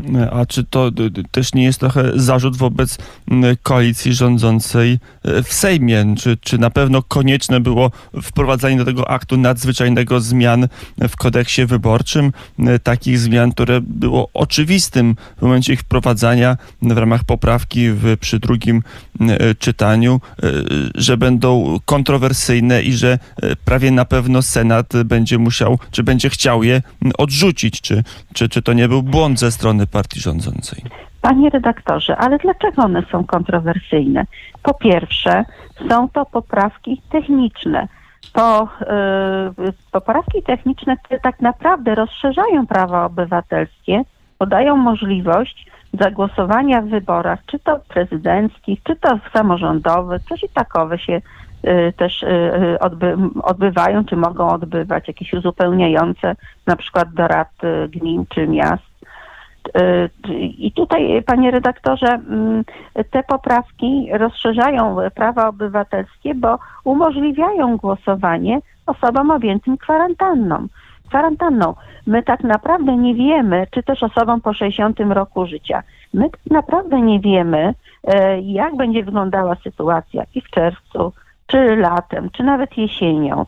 Być może, kiedy wybory prezydenckie staną przeniesione, to i tak e, będziemy musieli e, pewnych zasad ochrony osobistej przed zarażeniem, przed koronawirusem zachowywać. Pewne zasady zachowywać, bo no mówi się, że to wcale nie jest tak, że nawet jeżeli ta epidemia ustąpi, to wcale nie jest tak, że ten koronawirus nie będzie chciał ponownie zaatakować, czy też na przykład no, nie będzie groźny dla y, osób starszych, tak, czy, czy dla pewnej, pewnej grupy osób, które mają różnego rodzaju inne schorzenia. Więc y, y, nie wiemy, co nas czeka w przyszłości ta, y, y, ten pakiet antykryzysowy odnosi się do różnych dziedzin naszego życia, do różnych dziedzin. On jakby je porządkuje tak i dostosowuje to nasze życie do, do, do, do, tych, do tych y, warunków życia w epidemii. Stąd też no, taka poprawka, która e, jakby wprost ułatwia możliwość udziału w wyborach osobom właśnie starszym i osobom, które będą objęte kwarantanną. Przecież e, nawet jeżeli już nie będzie epidemii w Polsce, to e, będą mogły być nawet i za parę miesięcy e, w kraju os osoby objęte kwarantanną, bo na przykład będą wracały z zagranicy, z miejsc, gdzie ta epidemia jeszcze będzie trwała, no i będą musiały przejść dwutygodniową kwarantannę. To, że te poprawki zostały wprowadzone, panie redaktorze, do pakietu antykryzysowego, nie przesądza o tym, że wybory prezydenckie na 100% odbędą się 10 maja, bo my nie wiemy, jak się będzie sytuacja rozwijała. Do wyborów jest jeszcze półtora miesiąca, a y, to, że opozycja zajmuje się tylko i wyłącznie wyborami, to naprawdę jest gorszące i to w obliczu tego, jakie lęki przeżywa społeczeństwo, jakie trudności przeżywa społeczeństwo, to to, że opozycja zajmuje się tylko sobą, tylko y, y, wyborami, to kompromituje opozycję. I to, że opozycja walczy z zapisem, który, z poprawkami, które nadają jakby kolejne prawa obywatelskie e, Polakom, to naprawdę to jest, to jest kompromitacja opozycji, a już na pewno Platformy Obywatelskiej, która przecież takie korespondencyjne głosowanie e, wnioskowała jeszcze całkiem niedawno. Ale z drugiej A strony więc, pamiętamy, e, że jeszcze chciałam... całkiem niedawno e, w ramach reformy kodeksu wyborczego Prawo i Sprawiedliwość ograniczało e, formę korespondencyjną, wskazując nie do końca bez racji, że jest to ewentualna możliwość nadużyć, że, że jednak najbezpieczniejsze są wybory osobiste, wrzucenie karty wyborczej do urny w lokalu wyborczym. Panie redaktorze, bo rzeczywiście najbezpieczniejsze są e, dla procesu e, wyborczego, najbezpieczniejsze są wybory, kiedy rzeczywiście e, wyborca przyjdzie do lokalu wyborczego, odda osobiście głos. Więc dla czystości sytuacji, dla przejrzystości sytuacji to jest najbezpieczniejsze. No ale nikt nie przewidział, że będzie epidemia i że będzie e, e, potrzebna izolacja być może w przyszłości jakaś bardzo częściowa izolacja, ale ona może dotyczyć właśnie osób starszych, czy, czy, czy właśnie tych osób na kwarantannie, bo co powiedziałam, no ta kwarantanna być może jeszcze niektórych będzie dotyczyła nawet za parę miesięcy, kiedy my już tutaj w Polsce e, koronawirusa nie będziemy mieli. Więc no, aby jak zabezpieczyć prawa obywatelskie tym osobom, no trzeba było tę poprawkę wprowadzić e, i została ona wprowadzona i myślę, że e, jest to rozwiązanie potrzebne, bo mówimy nie tylko o wyborach prezydenckich, ale też chociażby o uzupełniających wyborach samorządowych, które też co jakiś czas muszą się w, kon, w, w, kon, w konkretnych miejscowościach odbyć, chociażby no z takich przyczyn, że e, gdzieś, prawda, ktoś e, zmarł radny, czy, czy, czy, czy, czy, czy burmistrz, czy wójt, prawda, czy nie może pełnić swoich obowiązków. I takie wybory się co jakiś czas samorządowe odbywają, więc żeby też i na tym poziomie samorządowym umożliwić bezpieczne głosowanie osobom, które są narażone na, na e, koronawirusa, e, po prostu e, ta poprawka została wprowadzona. Mm, to ostatnie pytanie pani senator przy telefonie Maria Koc, senator Prawo i Sprawiedliwość, była wicemarszałek mm, Senatu. E, kwestia wyborów 10 e, maja, bo jest coraz więcej głosów, które dochodzą także z obozu rządzącego, że być może te wybory będą przełożone. E, zdaniem pani senator, kiedy taka decyzja powinna zapaść, że jednak pójdziemy do urn w terminie późniejszym niż 10 maja? Ja myślę, y, panie redaktorze, że y, powinniśmy y, słuchać rządzących, którzy są na tym pierwszym froncie walki, podejmują bardzo trudne decyzje i walczą o bezpieczeństwo zdrowotne Polaków. Wielokrotnie pan prezydent, pan premier Morawiecki, pan prezydent Andrzej Duda, pan minister Łukasz Szumowski na ten temat się wypowiadali.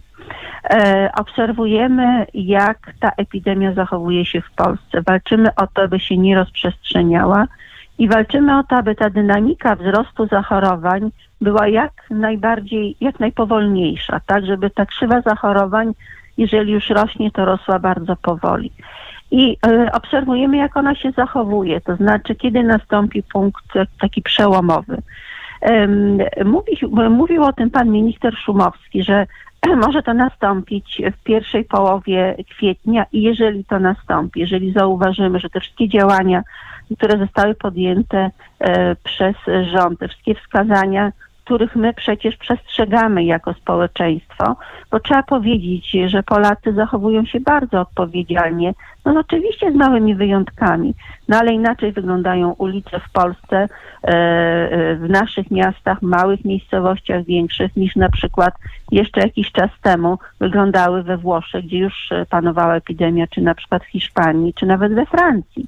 Więc zachowujemy się odpowiedzialnie i póki co ta dynamika wzrostu zachorowań jest e, dużo wolniejsza niż w tych krajach Europy Zachodniej. Więc obserwujmy, jak się ta epidemia zachowuje, przestrzegajmy wszystkich zaleceń e, i jestem przekonana, że w okolicach świąt Wielkiej, Wielkiej Nocy będziemy mogli już wysnuć jakieś wnioski. Te wnioski pozwolą podjąć nam decyzję co do daty wyborów czy te wybory trzeba będzie przenieść, czy one się mogą odbyć 10 maja. Ja jestem na 100% pewna, że będzie podjęta decyzja taka, która zapewni bezpieczeństwo nam wszystkim. Jeżeli będą jakiekolwiek przesłanki, że organizowanie wyborów w dniu 10 maja jest niebezpieczne dla Polaków ze względów zdrowotnych, to te wybory zostaną przeniesione na inny czas trzeba będzie znaleźć rozwiązanie prawne, które nam to, to, to, to pozwoli zrobić, bo przecież nie można od tak sobie przenieść wyborów, prawda? Ale myślę, że to rozwiązanie będzie będzie mm, znalezione, będzie zastosowane w momencie, kiedy taka decyzja zapadnie, że wybory muszą się odbyć w innym terminie. Wielokrotnie o tym e, rządzący zapewniali, tylko opozycja no, nie słucha rządzących. Ja sama miałam tego przykład w Senacie, kiedy mm, e, większość senacka zażyczyła sobie, żeby minister zdrowia e, e, złożył informacje na temat koronawirusa w Polsce, zachorowań. Wtedy jeszcze tych zachorowań w Polsce nie było. Jeszcze ani jednej osoby nie było zdiagnozowanej z koronawirusem.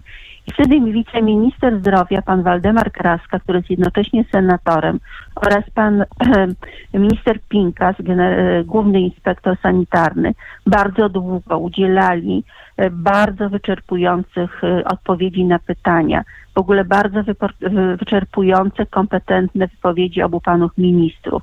To długo trwało, pytania się powtarzały, były bardzo szczegółowe. A pomimo wszystko potem na mównicę wychodzili senatorowie i mówili, że tak naprawdę oni się niczego nie dowiedzieli. Więc jeżeli ktoś nie słucha, no to, no to, no to po prostu nie przyjmuje treści, które są przedstawiane, tak? Więc ja zapewniam Państwa, zresztą Państwo na pewno też jako słuchacze Radia Wnet jesteście wnikliwymi ludźmi, też słuchacie i słyszycie, że to, co mówią, to, co mówią rządzący, jeżeli te wybory 10 maja miałyby spowodować jakiekolwiek zagrożenie dla e, zdrowia Polaków, one będą na pewno przeniesione na inny czas. Poczekajmy. Jeszcze chwilę, jeszcze jest na to czas. Powiedziała Maria Koc, e, senator Prawa i Sprawiedliwości. Dziękuję bardzo pani senator Dziękuję bardzo panie redaktorze. Dziękuję I państwu. Do usłyszenia. 8.29 mm, to jest godzina, jaką mamy w Warszawie, w Krakowie mm, i w całej Polsce i kilku innych e, krajach leżących na podobnym południku. To teraz e, piosenka, którą Państwu wybrał Dariusz Konkol, a której ja jeszcze nie znam. O, już znam. WWO e, zagra i zaśpiewa na antenie Radia Wnet. Mm, I wracamy do studia i powoli opuszczamy na chwilę przynajmniej e, kwestie polskiej, polityki polskiej i polskiej walki z pandemią. Zobaczymy, jak radzą sobie z koronawirusem na wschodzie. Przy telefonie Marek Buzisk, Budzisz, ekspert od spraw wschodnich Strategy and Future. Dzień dobry. Witam, dzień dobry. Rosja, a dokładnie władze centralne w Rosji jakby się Mm, obudziły w walce z koronawirusem i mamy od wczoraj, od dzisiaj zupełnie nowy etap walki Władimira Putina z koronawirusem.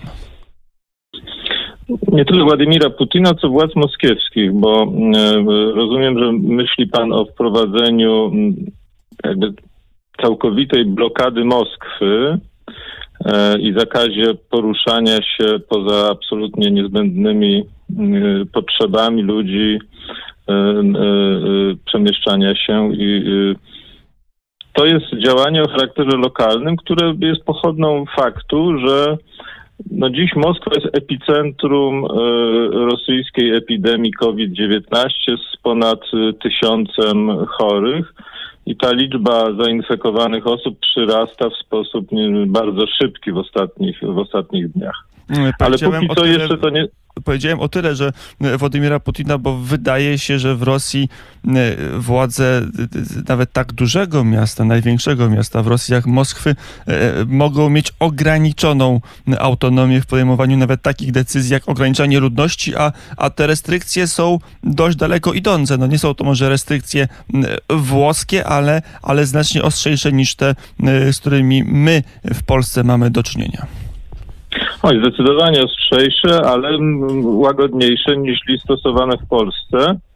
E, tu trzeba powiedzieć, że w ubiegłym tygodniu władze rosyjskie i to najwyższego szczebla, czyli prezydent Putin, zmieniły i retorykę, i, i podejście do epidemii koronawirusa, bo, bo jeszcze, e, e, jeszcze tydzień wcześniej obowiązująca narracja raczej głosiła, że Rosja jest bezpieczna, że udało się powstrzymać rozprzestrzenianie choroby. W ubiegłym tygodniu Putin wystąpił z orędziem telewizyjnym do narodu, gdzie z taką marsową miną mówił o nadciągającym kryzysie, ale też o mm, tygodniu wolnego, który, y, który rozpoczynał się w poniedziałek, właśnie po to, żeby powstrzymać rozprzestrzenianie się epidemii. Zresztą za tą decyzję został dość otwarcie i mocno skrytykowany przez y, ludzi z różnych stron sceny politycznej rosyjskiej, że ona była spóźniona. Mało tego, ten tydzień wolnego, który się zaczyna w poniedziałek, no jest tygodniem y, y, po zakończeniu weekendu. Ten weekend, który minął w Rosji, to był czas pięknej pogody, gdzie tysiące ludzi wyszło do parków, na ulicę, grillować ze znajomymi. No, w sieci rosyjskiej jest mnóstwo filmów pokazujących tłumy, e, również w Moskwie, ludzi, którzy, którzy się spotykają, którzy wykorzystują ten czas pięknej pogody. I to się też spotkało z, z dość mm, ostrą, jak na rosyjskie realia, krytyką, że to są środki spóźnione, niewystarczające i w gruncie rzeczy takie, które się przyczynią do rozwoju, do rozwoju epidemii. ta decyzja e, mera Sobianina jest w pewnym, w pewnym sensie próbą ratowania sytuacji. Tak, tak ja bym na to patrzył. Mm, a sytuacja, wiemy, że w Moskwie jest epicentrum mm, pandemii na terenie rosyjskiej. Pytanie jest tylko, czy jest, to, e, czy jest tym epicentrum dlatego, bo to jest największe skupisko ludzkie e, i nie było dostatecznie daleko idących obostrzeń i działań władz centralnych, czy dlatego, że e, tylko w Moskwie się testuje tylko w Moskwie w zasadzie władze starają się jakkolwiek z tą pandemią walczyć, a na rosyjskiej prowincji po prostu dzieje się wola nieba.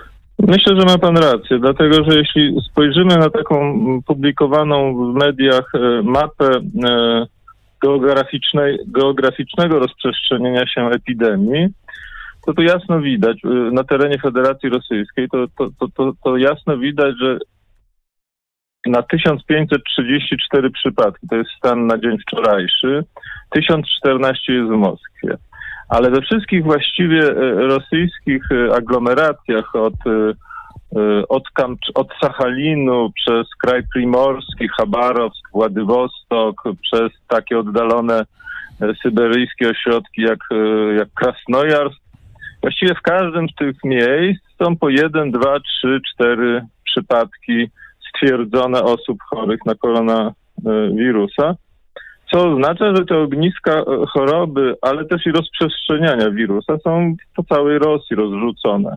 Ich liczba jest pochodną po pierwsze tego, że nie przeprowadzano badań, po drugie testy, które są wykorzystywane przez rosyjskie służby medyczne, jak informuje tamtejsza prasa, są stukrotnie, to, to nie pomyłka, stukrotnie słabsze e, niż te, które są używane w Polsce i w państwach Europy Zachodniej. Mają tak, tak niską wrażliwość wykrywania wykrywania, e, wykrywania infekcji. Po trzecie wreszcie e, pełno jest w rosyjskich mediach, w internecie, na, na profilach społecznościowych informacji, że władze ukrywają prawdziwą liczbę mm, e, ludzi chorych.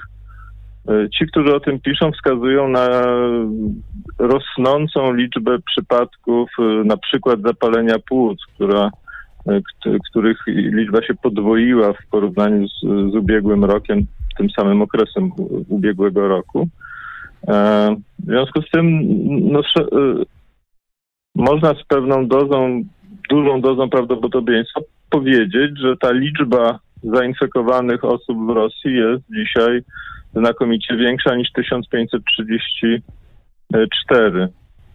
Ale nawet oficjalne e, szacunki które kolportuje rosyjski rząd, one mówią o tym, że, mm, że ta epidemia rozwija się w sposób lawinowy. Y, w ciągu ostatniego tygodnia oficjalna liczba chorych powiększyła się 3,5 raza.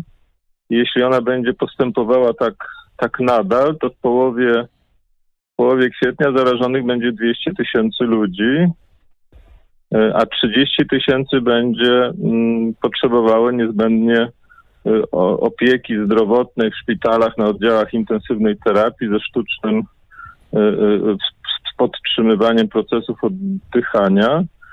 To są te scenariusze optymistyczne, bo też w Rosji jest sporo i to przygotowywanych przez, przez ekspertów rosyjskich scenariuszy pesymistycznych, którzy mówią o tym, że już taki naj, najgorszy scenariusz mówi, że w połowie maja nawet 7 milionów y, y, ludzi będzie, będzie chorych. E, co jest dość zaskakujące, e, to tempo, w którym ta i czas, i moment, w którym ta pandemia wybuchła. Pamiętajmy, że no, Rosja ma całkiem sporą granicę e, z Chinami. Ta rozprzestrzenianie się wirusa, wydawałoby się, powinno iść ze wschodu i potem od wschodnich guberni aż do Moskwy. Wydaje się, że tak się nie stało, że kiedy trwała pandemia w Chinach, ona się nie przenosiła na tereny Rosji Rosji, przynajmniej oficjalnie takich danych nie ma. E, w zasadzie teraz przyszła, kiedy już e, na dobre zagościła e, w kontynentalnej Europie, w Europie Zachodniej.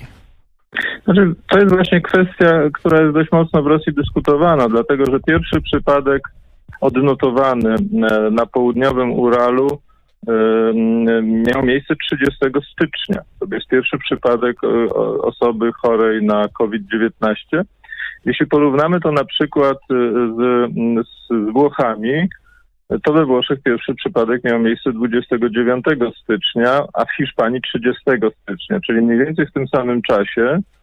E, I tutaj sceptycy, czy, czy może realiści zadają pytanie, dlaczego w Rosji przez te długie tygodnie epidemia właściwie się nie rozwijała i dopiero teraz, teraz przyspieszyła. Oni udzielają odpowiedzi, że ona się rozwijała cały czas, ale była po prostu przez władzę niedostrzegana, lekceważona. Zresztą do tej pory, jak, jak, jak widać, te ograniczenia są wprowadzone w sposób dość wybiórczy i, i selektywny. W związku z tym epidemia jest we wczesnej fazie. W gruncie rzeczy nie wiadomo, jaką, jaką skalę ona ona będzie miała. A czy są jakieś pomysły, aby takie obostrzenia, jakie są w Moskwie, to może je pokrótce e, przytoczmy, żeby też było jasne, o czym mówimy. Zakaz opuszczania domów, można tylko udać się do apteki i do sklepu, ale tylko najbliższego, spacery z psem, bo takie są dozwolone. To e, też jedna z niewielu możliwości, kiedy obywatel Moskwy czy mieszkaniec Moskwy będzie mógł wyjść z domu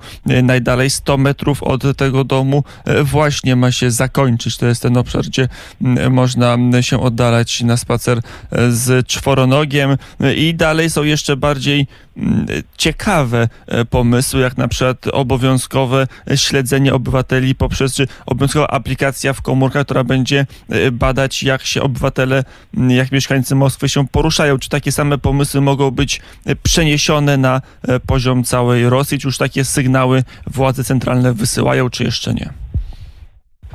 Na razie napływają informacje związane z, z dość intensywnymi przygotowaniami do, do, do znaczącego rozszerzenia e, skali epidemii. No na przykład w Jekaterynburgu na południowym Uralu, e, jak donosi dzisiejsza prasa rosyjska, budowany jest, e, czy raczej urządzany w jednej z hali sportowych taki polowy szpital na 3000 chorych.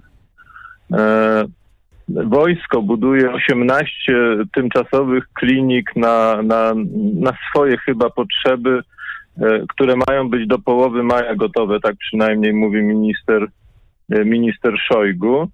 E, w związku z tym no, władze przygotowują się na, na, na wybuch epidemii, a przynajmniej na, na większą liczbę zachorowań. Granice całkowicie y, rosyjskie mają być zamknięte na koniec, y, na, na koniec miesiąca. No, wszystko zależy od tego, jak potoczą się wydarzenia. Y, już na początku ubiegłego tygodnia w rosyjskich mediach pojawiła się informacja, że Gwardia Narodowa i siły podległe ministerstwu takich nadzwyczajnych zdarzeń, które, które tam funkcjonują, one e, ćwiczą scenariusz e, blokad stanu wyjątkowego. W związku z tym wydaje się, że władze też rozważają taki, taki wariant. Jeżeli epidemia przybierze rozmiary pandemii na terenie Rosji, to należy się liczyć z takim rozwojem sytuacji.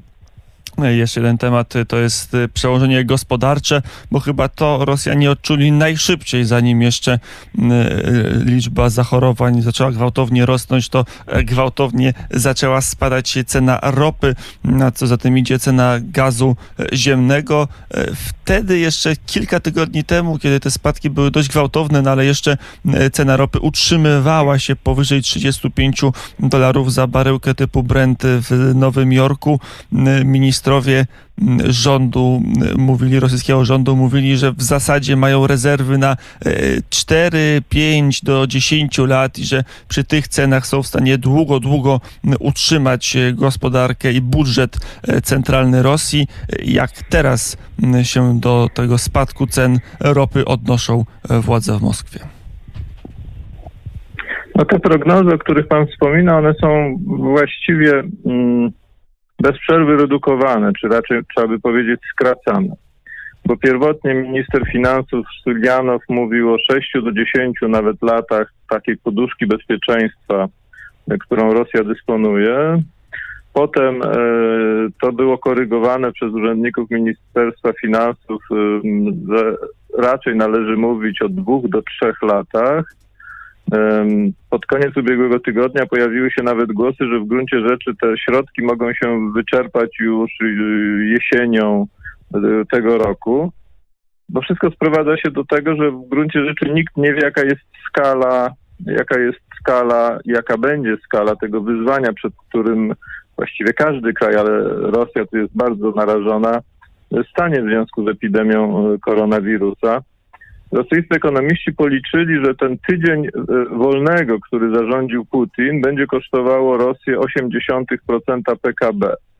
No, łatwo obliczyć, że gdyby kwarantanna czy ten lockdown miał się przedłużyć na miesiąc, no to, to PKB e, e, rosyjskie w wyniku tych, tych działań skróci się, od, zmniejszy się o 30 3,2%, a to oznacza recesję.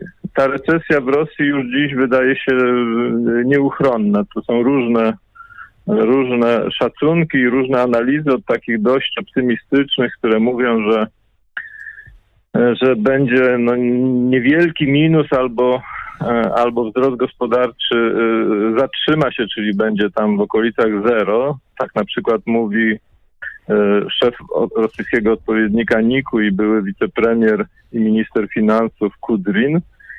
Ale są też pesymistyczne e, prognozy analityków, którzy mówią, że nawet 7% e, mm, 7% recesja to jest to, co, co czeka w tym roku, w tym roku Rosję. W związku z tym e, no idą ciężkie po prostu czasy.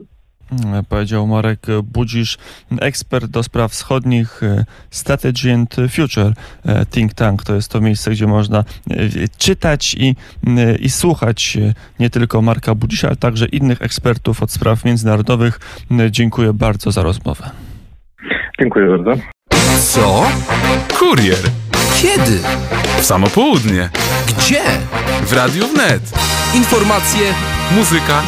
wywiady Publicystyka. od poniedziałku Do piątku. Mm, Wracamy do studia Radia Wnet, wracamy do poranka wnet. Za 5 minut godzina e, dziewiąta. Przy telefonie pani redaktor Małgorzata Wołczyk, e, Tygodnik do Rzeczy. Dzień dobry. Dzień dobry. E, Pani e, redaktor, to e, jedno, Hiszpania, kraj, który zaraz za Włochami, a być może za chwilę będzie już przed Włochami, jeżeli chodzi o bilans osób, które zostały zakażone i które zmarły w wyniku pandemii koronawirusa. Ostatnie dane to jest e, 6606 przypadków śmiertelnych. Dochodzą z Madrytu traumatyczne w zasadzie mm, informacje, że e, nie tylko brakuje miejsc w kostnicach dla osób, które zmarły w wyniku pandemii, ale nawet e, krematoria nie są w stanie e, kremować zwłok. Jak wygląda sytuacja w Hiszpanii i jakie są kolejne reakcje rządu w Madrycie? Mm, To niestety ta dramatyczna prawda. Ja przyznam, że mam nawet w tej chwili trochę więcej tych ofiar śmiertelnych, ale wiadomo, że dym, dynamika tutaj cały czas będzie się zmieniać. Wszyscy czekają na ten dawno obiecany jak gdyby przesilenie, prawda, aby ta krzywa wzrostu, która cały czas pikuje w górę, żeby wreszcie się ustabilizowała. Ale ona nie nadchodzi. To prawda, w regionie Madrytu podobno jest, mm, nie podobno, tylko wczoraj szukałam, 41 krematoriów. Wiele z nich działa po prostu całodobowo, a mimo to, e, no z tego co, co piszą, e, jedno krematorium może skremować 5-8 osób dziennie, także no tutaj niestety jest kolejka oczekujących aż za długa. E, I tak dobrze, że pogoda przez te ostatnie dwa tygodnie w Madrycie była no, trochę niższa i te temperatury e, jakoś tam sprzyjały, ale niestety pojawił się po prostu problem, dlatego zamieniono lodowisko w kostnicy i mimo to wciąż no, tutaj czuje się bezradność, ponieważ no, z taką ilością zwłok, jak, jak mówi pani prezydent wspólnoty Madrytu, to tak jakby codziennie odbierać y, jak gdyby mm, ofiary jednej katastrofy lotniczej w Madrycie.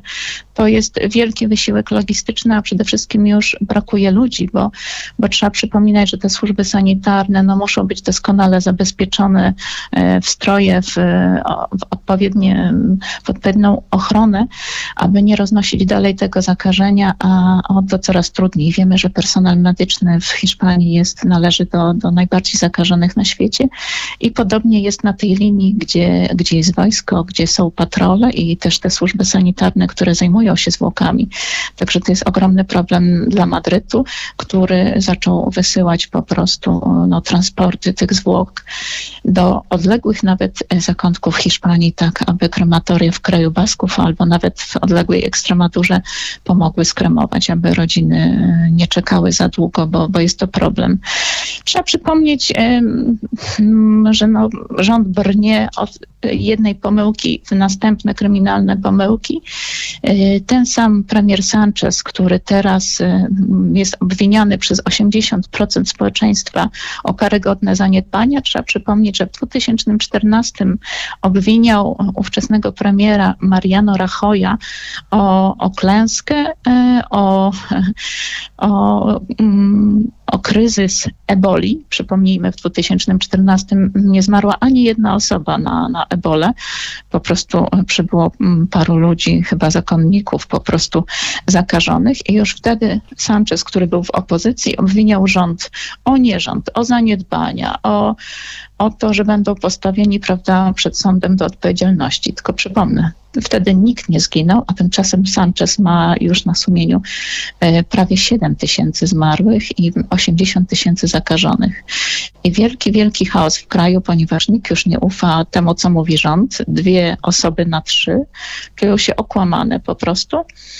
No i zauważana jest też po prostu czystka w mediach. Osoby, które mówią prawdę, tracą pracę i to są słynne nazwiska. To jest Sanchez Drago e, z El Mundo, to jest e, Alfonso Ucia z La Razón. Także no, tutaj Hiszpanie są po prostu przerażeni.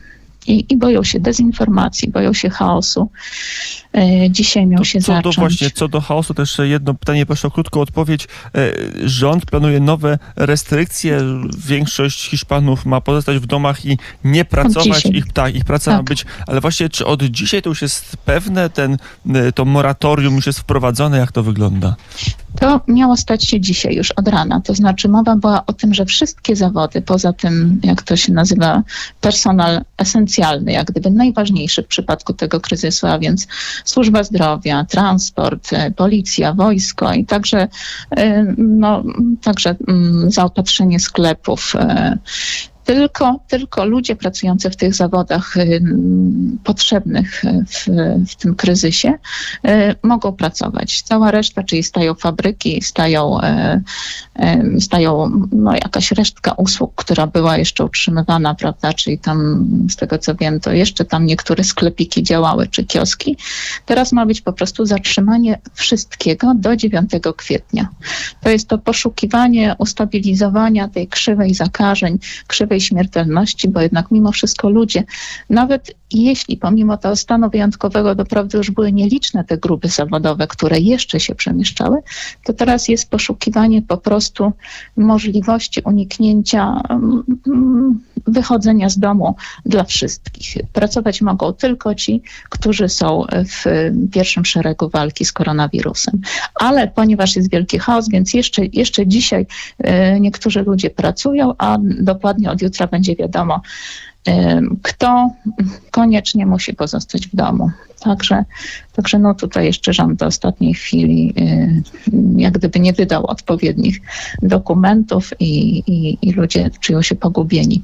Mm, Powiedziała Małgorzata Wołczyk, dziennikarka specjalizująca się w polityce e, Hiszpanii, tygodnik do rzeczy. Dziękuję bardzo i Dziękuję. do usłyszenia. Do usłyszenia. Dwie minuty po godzinie dziewiątej ja oddaję głos do e, studia, gdzie czekają na Państwa wiadomości wnet.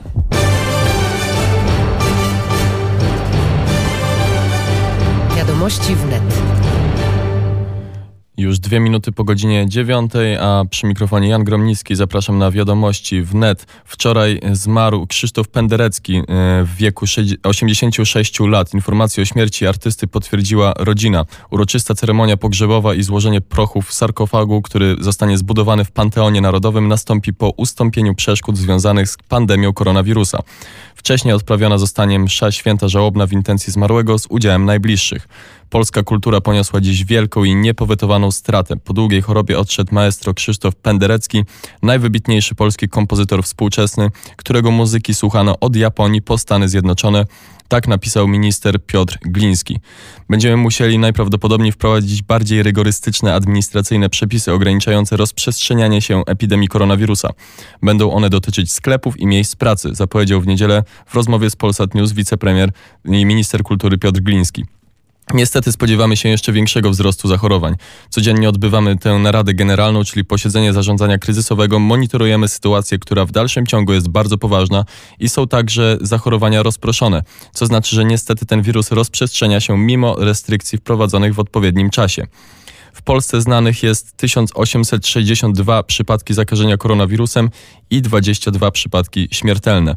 Potwierdzono 5 nowych zakażeń koronawirusem wśród personelu medycznego Dolnośląskiego Centrum Chorób Płuc we Wrocławiu. Łącznie w szpitalu zakażonych jest już 46 osób. Zakażone są 3 pielęgniarki, salowa oraz lekarka.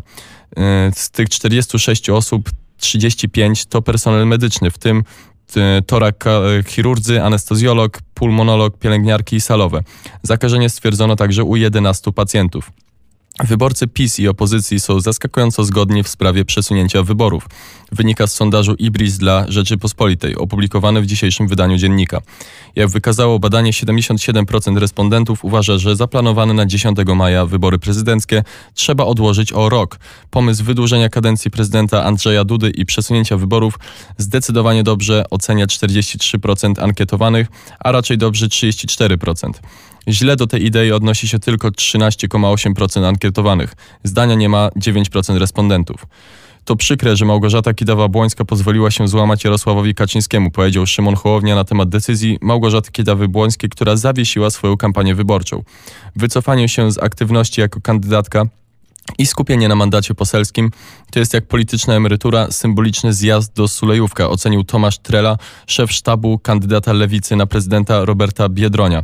W niedzielę Kidawa Błońska w opublikowanym na Facebooku liście otwartym stwierdziła, że zaplanowane na 10 maja wybory prezydenckie nie powinny się odbyć. W przeciwnym razie wezwała obywateli do bojkotu głosowania.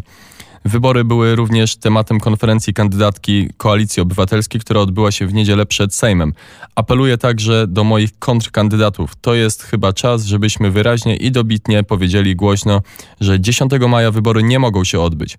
Ja zawieszam całkowicie swoją kampanię, zadeklarowała i dodała, że będzie się teraz zajmowała zadaniami, które stoją przed posłem. Liczba zgonów w stanie Nowy Jork przekroczyła w niedzielę tysiąc osób, zaledwie miesiąc po tym, jak wykryto w tym stanie pierwszy przypadek koronawirusa, poinformowały władze stanowe. W mieście Nowy Jork liczba zgonów wzrosła do 776. Prezydent Donald Trump ocenił w niedzielę, że prawdopodobnie na Wielkanoc przypadnie w USA szczyt umieralności na koronawirusa. Wyraził nadzieję, że liczbę zgonów uda się ograniczyć do 100 czy 200 tysięcy. Nawet 2,2 miliony Amerykanów zginęłoby, gdybyśmy nie podjęli działań, powiedział Trump na konferencji prasowej w Białym Domu. O takich szacunkach łącznej liczby zmarłych informował wcześniej w niedzielę dyrektor amerykańskiego Narodowego Instytutu Alergii i Chorób Zakaźnych. Z kolei włoski minister zdrowia Roberto Speranza potwierdził w niedzielę wcześniejsze zapowiedzi, że obowiązujące do 3 kwietnia w kraju ograniczenia możliwości wychodzenia z domu i inne kroki będą przedłużone. Jak zaznaczył, okres ten nie będzie krótki. Minister ogłosił, że w poniedziałek zbiera się doradzający rządowi komitet naukowy, który oceni sytuację. Jak zaznaczył, od kilku dni napływają doda dodające otuchy sygnały, zwłaszcza z placówek pogotowia w najbardziej dotkniętych strefach.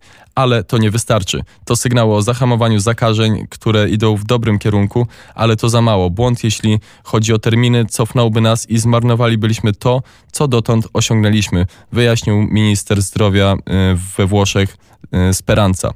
Na tym kończymy y, wiadomości. Y, za chwilę studio 37 i Tomasz Wybranowski, z którym łączymy się już bezpośrednio. W studiu Dublin Tomasz Branowski, Studio 47 i przegląd najświeższych y, wiadomości, które ogniskują opinię publiczną w Irlandii, Wielkiej Brytanii i Stanach Zjednoczonych.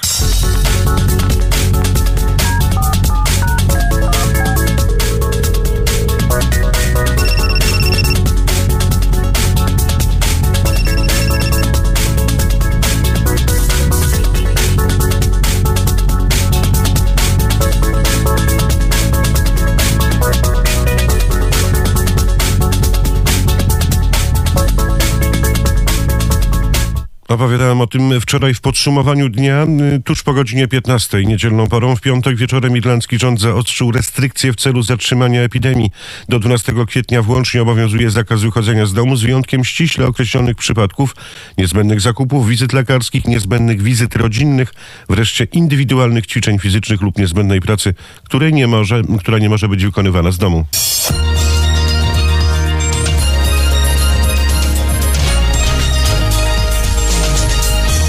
Tymczasem Narodowy Zespół do Spraw Zdrowia Publicznego w Irlandii poinformował, że w kraju mamy 10 kolejnych zgonów spowodowanych koronawirusem, a łączna liczba osób ze stwierdzonym zakażeniem wynosi już 2615 przypadków. Ostatnie zgony y, podnoszą liczbę irlandzkich ofiar do 46, a i obniżyła się średnia mm, wieku osób zmarłych i wynosi obecnie 77 lat. Ostatnie 10 przypadków śmierci dotyczą 8 mężczyzn i dwóch kobiet, dodaje w oficjalnym komunikacie. Łączna ilość zakażeń jest zanotowana mm, do, do niedzielnego wieczora. Wzrosła więc o 200, a liczby nadal będą rosły.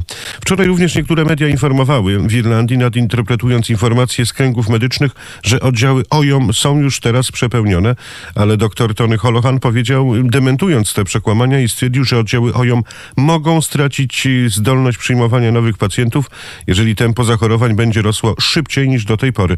Obecnie nie ma takiego zagrożenia, więc irlandzkie OJOMy działają normalnie.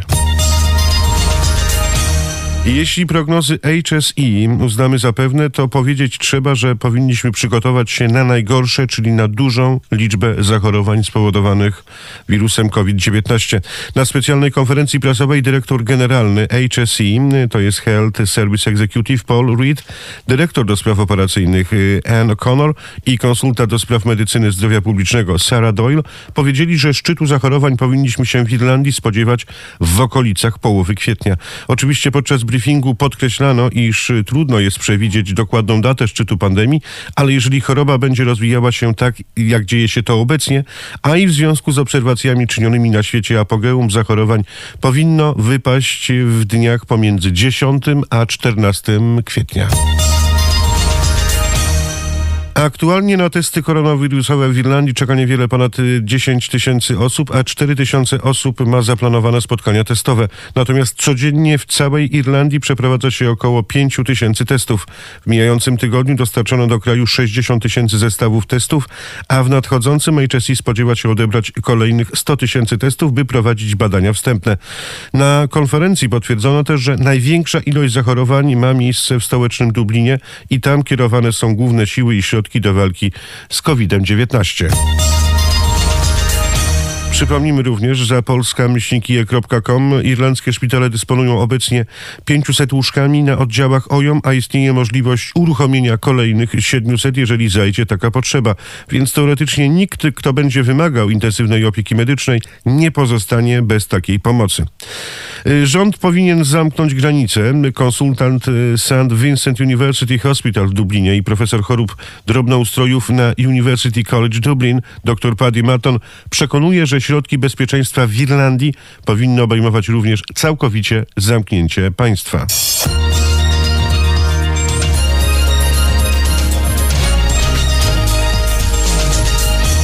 Dlaczego całkowite zamknięcie granic Irlandii? Taki krok, mówi dr Malone, da możliwość skupienia się wyłącznie na przypadkach zakażeń wewnętrznych, co może okazać się pomocne w zwalczaniu epidemii.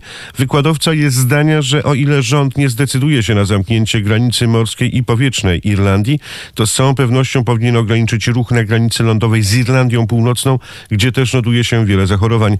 Ekspert chorób zakaźnych jest przekonany, że władze krajowe, które otrzymały informację, że szczyty zachorowań Dopiero się zbliża, powinny wraz z władzami medycznymi pomyśleć o wszelkiej możliwości ochrony kraju, więc również wprowadzeniu blokad granicznych, by utrudnić przedostawanie się osób potencjalnie zakażonych z Irlandii Północnej lub spoza wyspy.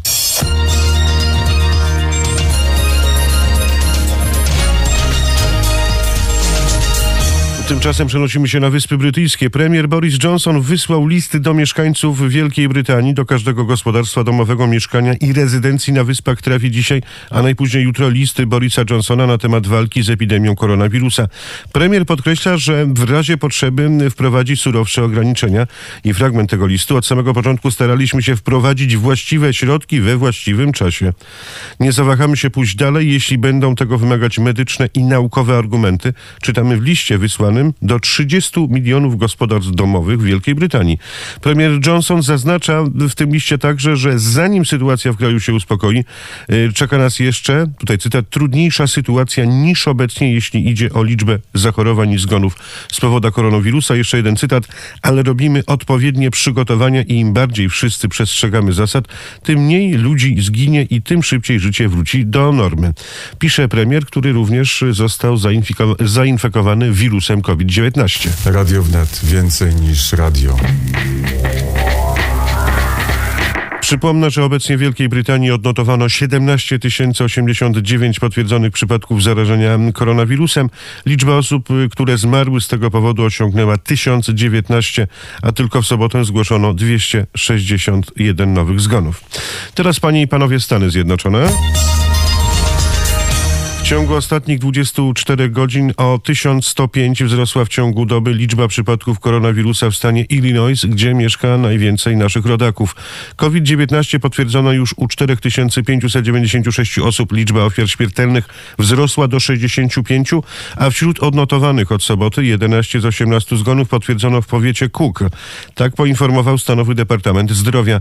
Na 102 powiaty w Illinois koronawirusa zdiagnozowano u mieszkańców 47. Podczas niedzielnej konferencji prasowej gubernator J.B. Pritzker powiedział, że służby medyczne stanu Illinois dziennie wykonują prawie 4 tysiące testów. Radio dwóch stolic, Radio Wnet. Do tej pory badaniom poddano 28 tysięcy osób. Pritzker spodziewa się, że wkrótce możliwe będzie przebadanie dziennie 10 tysięcy osób. Przypomnę, że nakaz pozostania w domu w stanie Illinois, czyli stay at home, obowiązuje do 7 kwietnia. Natomiast jak donosi portal wieczne radio.com, Amazon zawiesił konta prawie 4 tysięcy sprzedawców za zawyżanie cen. Wielu z nich, korzystając z paniki w związku z pandemią koronawirusa, windowało ceny.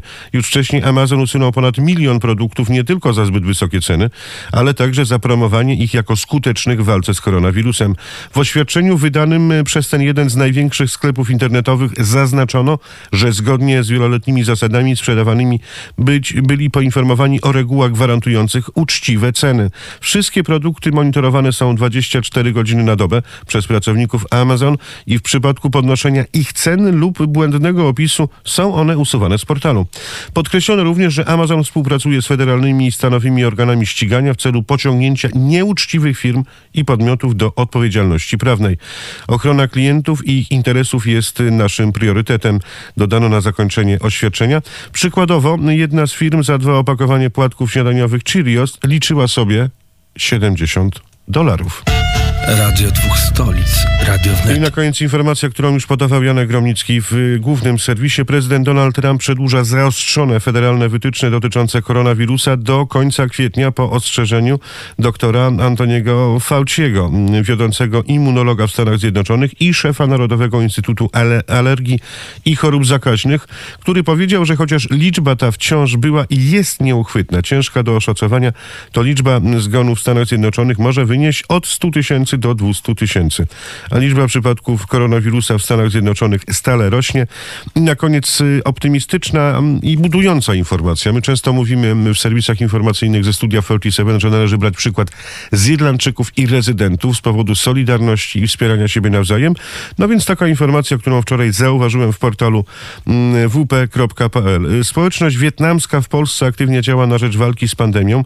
Wierzymy, że nasze działania, zarówno te spontaniczne, jak również o charakterze charakterze zorganizowanym przyczynią się do zwalczenia w Polsce pandemii. Jesteśmy i chcemy być częścią Polski.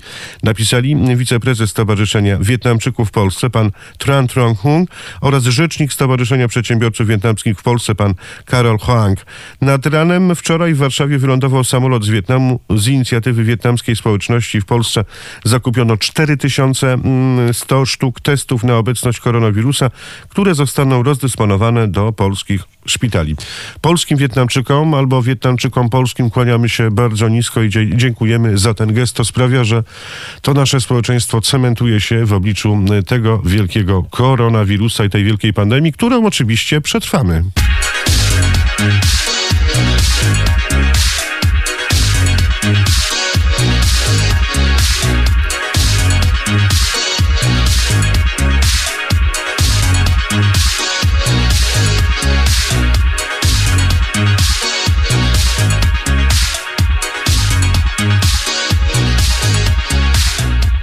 Przypomnę jeszcze o naszym y, numerze telefonu. Możecie y, Państwo zadzwonić pod numery 507 247 289 507 247 y, 289. Skoro ja się nauczyłem tego numeru na pamięć, to dla Państwa to będzie fraszką. Proszę y, o, o kontakt z nami, proszę o informacje, proszę o dzielenie się tym, jakie Państwo mają mm, przeżycie, jak Państwo przeżywają ten czas pandemii, a przy okazji można mm, poprosić o piosenkę, y, podzielić się ulubioną lekturą albo zaproponować film, bo to radio, radio wnet, które tworzymy, jest przede wszystkim Państwa radiem. I chcielibyśmy, abyście wy, słuchaczki i słuchacze, o tym pamiętali. 507 247 289.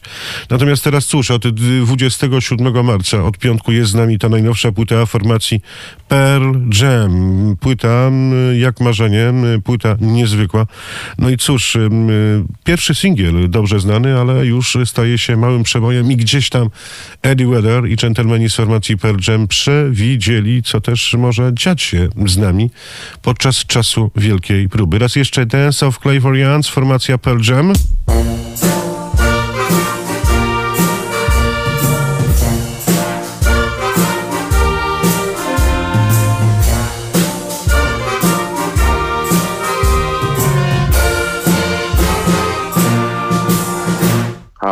I kontynuujemy poranek w net. Jest godzina 9.36, trzecia godzina poranka e, ma się w najlepsze, a my teraz zajmiemy się raz jeszcze sprawami polskimi, no i to e, nie bezpośrednio e, związanymi z pandemią koronawirusa. Przy telefonie, a dokładnie na łączach skype'owych Piotr Trudnowski, prezes Klubu Jagiellońskiego. Dzień dobry, panie prezesie. Dzień dobry panie redaktorze, dzień dobry państwu.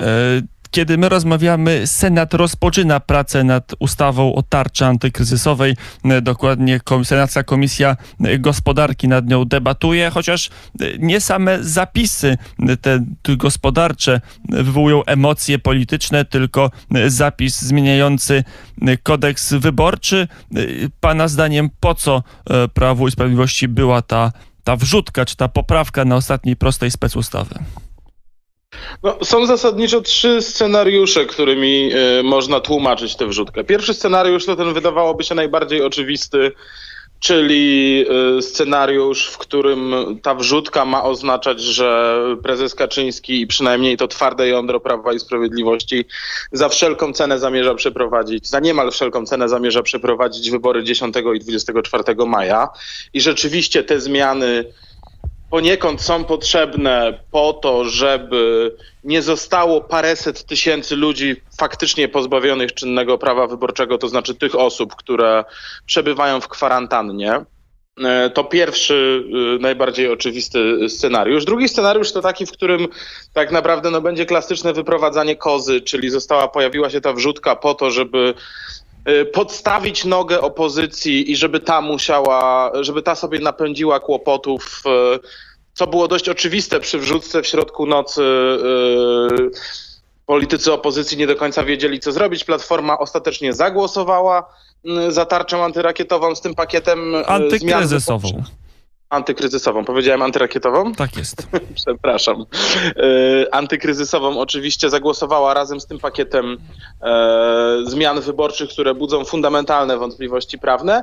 No a trzeci scenariusz to ten, w którym wybory i tak się nie odbędą 10 maja, natomiast e, prezes Kaczyński i Prawo i Sprawiedliwość świadomie decyduje się na wprowadzenie niekonstytucyjnych przepisów wyborczych po to, żeby po ewentualnej zmianie nastrojów społecznych, e, kiedy wybory odbędą się za kilka miesięcy, móc samemu dążyć do unieważnienia wyborów, które ewentualnie prezydent Andrzej Duda mógłby przegrać bo tak naprawdę zarzuty niekonstytucyjności i nieprawidłowości tych zmian wyborczych są, wydaje się, tak fundamentalnie głębokie, że nawet Trybunał Konstytucyjny, mm, który blisko wspiera większość interpretacji prawnych i ustrojowych prezesa Kaczyńskiego, musiałby, zdaje się, to przyznać. Nie wiemy do końca dzisiaj, jaki Sąd Najwyższy będzie decydował o ważności wyborów, ale też możemy się spodziewać tego, że mógłby w razie odpowiedniej koniunktury politycznej uznać właśnie nieważność takich wyborów przeprowadzonych na podstawie tych przepisów. Natomiast fakt, czy to zrobi, mógłby być uzależniony od wyniku tych wyborów. Ta trzecia z teorii jest pewnie teorią najbardziej spiskową, co nie znaczy, że zupełnie nieprawdopodobną, no bo taka jest logiczny sens y, tych przepisów w sytuacji, kiedy słyszymy, że istotna część obozu władzy jest już dzisiaj zdeterminowana do tego, żeby wybory 10 maja zablokować i żeby one się po prostu w tym terminie nie odbyły, żebyśmy musieli spodziewać się e, wyborów później, a te wybory później będą siłą rzeczy dla kandydata Prawa i Sprawiedliwości trudniejsze ze względu na to, że odczujemy już niestety y, bardzo bolesne piętno y, z kryzysu gospodarczego, który czeka za rogiem. Mm, zaraz przejdziemy do tych y, dalszych konsekwencji. Jeszcze na chwilę na samym fakcie bym się zatrzymał, bo to jest, się pokazuje, jak bardzo polska polityka zdaje się, jest, dzieje się od przypadku do przypadku, nie ma żadnych głębszych fundamentów. E, pamiętam dyskusję, zresztą też pewnie pamiętasz dyskusję i państwo pamiętacie dyskusję o zmianie kodeksu wyborczego sprzed dwóch, trzech lat. Wtedy Prawo Sprawiedliwość bardzo mocno ograniczała możliwość głosowania korespondencyjnego, e, chyba słusznie zauważając, że e, tylko głosowanie osobiste w lokalu jest najbezpieczniejsze. Wszystkie inne formy wcześniejszych głosowań, głosowanie za e, pośrednictwem pełnomocnika, czy korespondencyjne, czy internetowe są narażone znacznie bardziej na fałszerstwa. Ten system miał być bardzo sterylny, dawać jak najlepsze wyniki. Wtedy Platforma była za głosowaniem korespondencyjnym, teraz wszystko się odwróciło do góry nogami. No tak, no tutaj jest fundamentalna kwestia dotycząca tego, czy e, ta zmiana, która została przeprowadzona, dotyczy kwestii istotnych czy nieistotnych. Orzecznictwo Trybunału Konstytucyjnego mówi od lat o tym, że y, istotne zmiany nie mogą być przeprowadzone na 6 miesięcy przed wyborami, nawet nie rozumianymi jako dzień głosowania, tylko dzień ogłoszenia wyborów, bo wtedy tak naprawdę w tym prawnym rozumieniu zaczynają się wybory. E, I e, mówi o tym, że istotnych zmian w procedurze wyborczej nie można wówczas wprowadzać. W 2009 roku e, dokładnie bardzo podobną sprawę, kiedy Platforma Obywatelska chciała wprowadzić głosowanie osób niepełnosprawnych przez pełnomocnika oraz dwudniowe głosowanie do Parlamentu Europejskiego, więc sprawy powiedzmy sobie takie średnio istotne, nie zmieniające co do zasady jakoś radykalnie reguł gry, bardzo podobne i w jakimś sensie uzasadnione do tych, o których mówimy, bo poszerzające e, dostęp do wyborów, bo pozwalające prowadzić do większej frekwencji, na co zwracał uwagę w weekend prezydent Duda. E, wówczas takie e, zmiany skierował do Trybunału Konstytucyjnego świętej pamięci e, prezydent Lech Kaczyński. Reprezentował go przed Trybunałem Konstytucyjnym minister ówczesnej kancelarii prezydenta Andrzej Duda i prezydent udowodnił przed Trybunałem Konstytucyjnym, Trybunał Konstytucyjny przyznał mu rację, że te zmiany, no nie wydawałoby się super fundamentalne, są zmianami istotnymi i takie zmiany nie mogą być do przeprowadzania wprowadzane na krócej niż 6 miesięcy przed wyborami. Myślę, że tutaj mamy absolutnie pełną analogię i nie powinniśmy mieć wątpliwości co do tego, że te zmiany są istotne, bo te zarzuty, które wobec głosowania korespondencyjnego stawiało Prawo i Sprawiedliwość, one tak naprawdę dotyczą sprawy absolutnie konstytucyjnej, czyli tego, czy wybory spełniają te pięć przymiotów y, konstytucyjnych procesu wyborczego, w tym między innymi bezpośredniości i tajności. Y, I w tym sensie nie można mówić, że jest to zmiana techniczna, bo ona jest jak najbardziej, jak najbardziej istotna. No jest cały szereg wypowiedzi polityków PiSu, które potwierdzają, że kwestia głosowania korespondencyjnego jest taką kwestią istotną.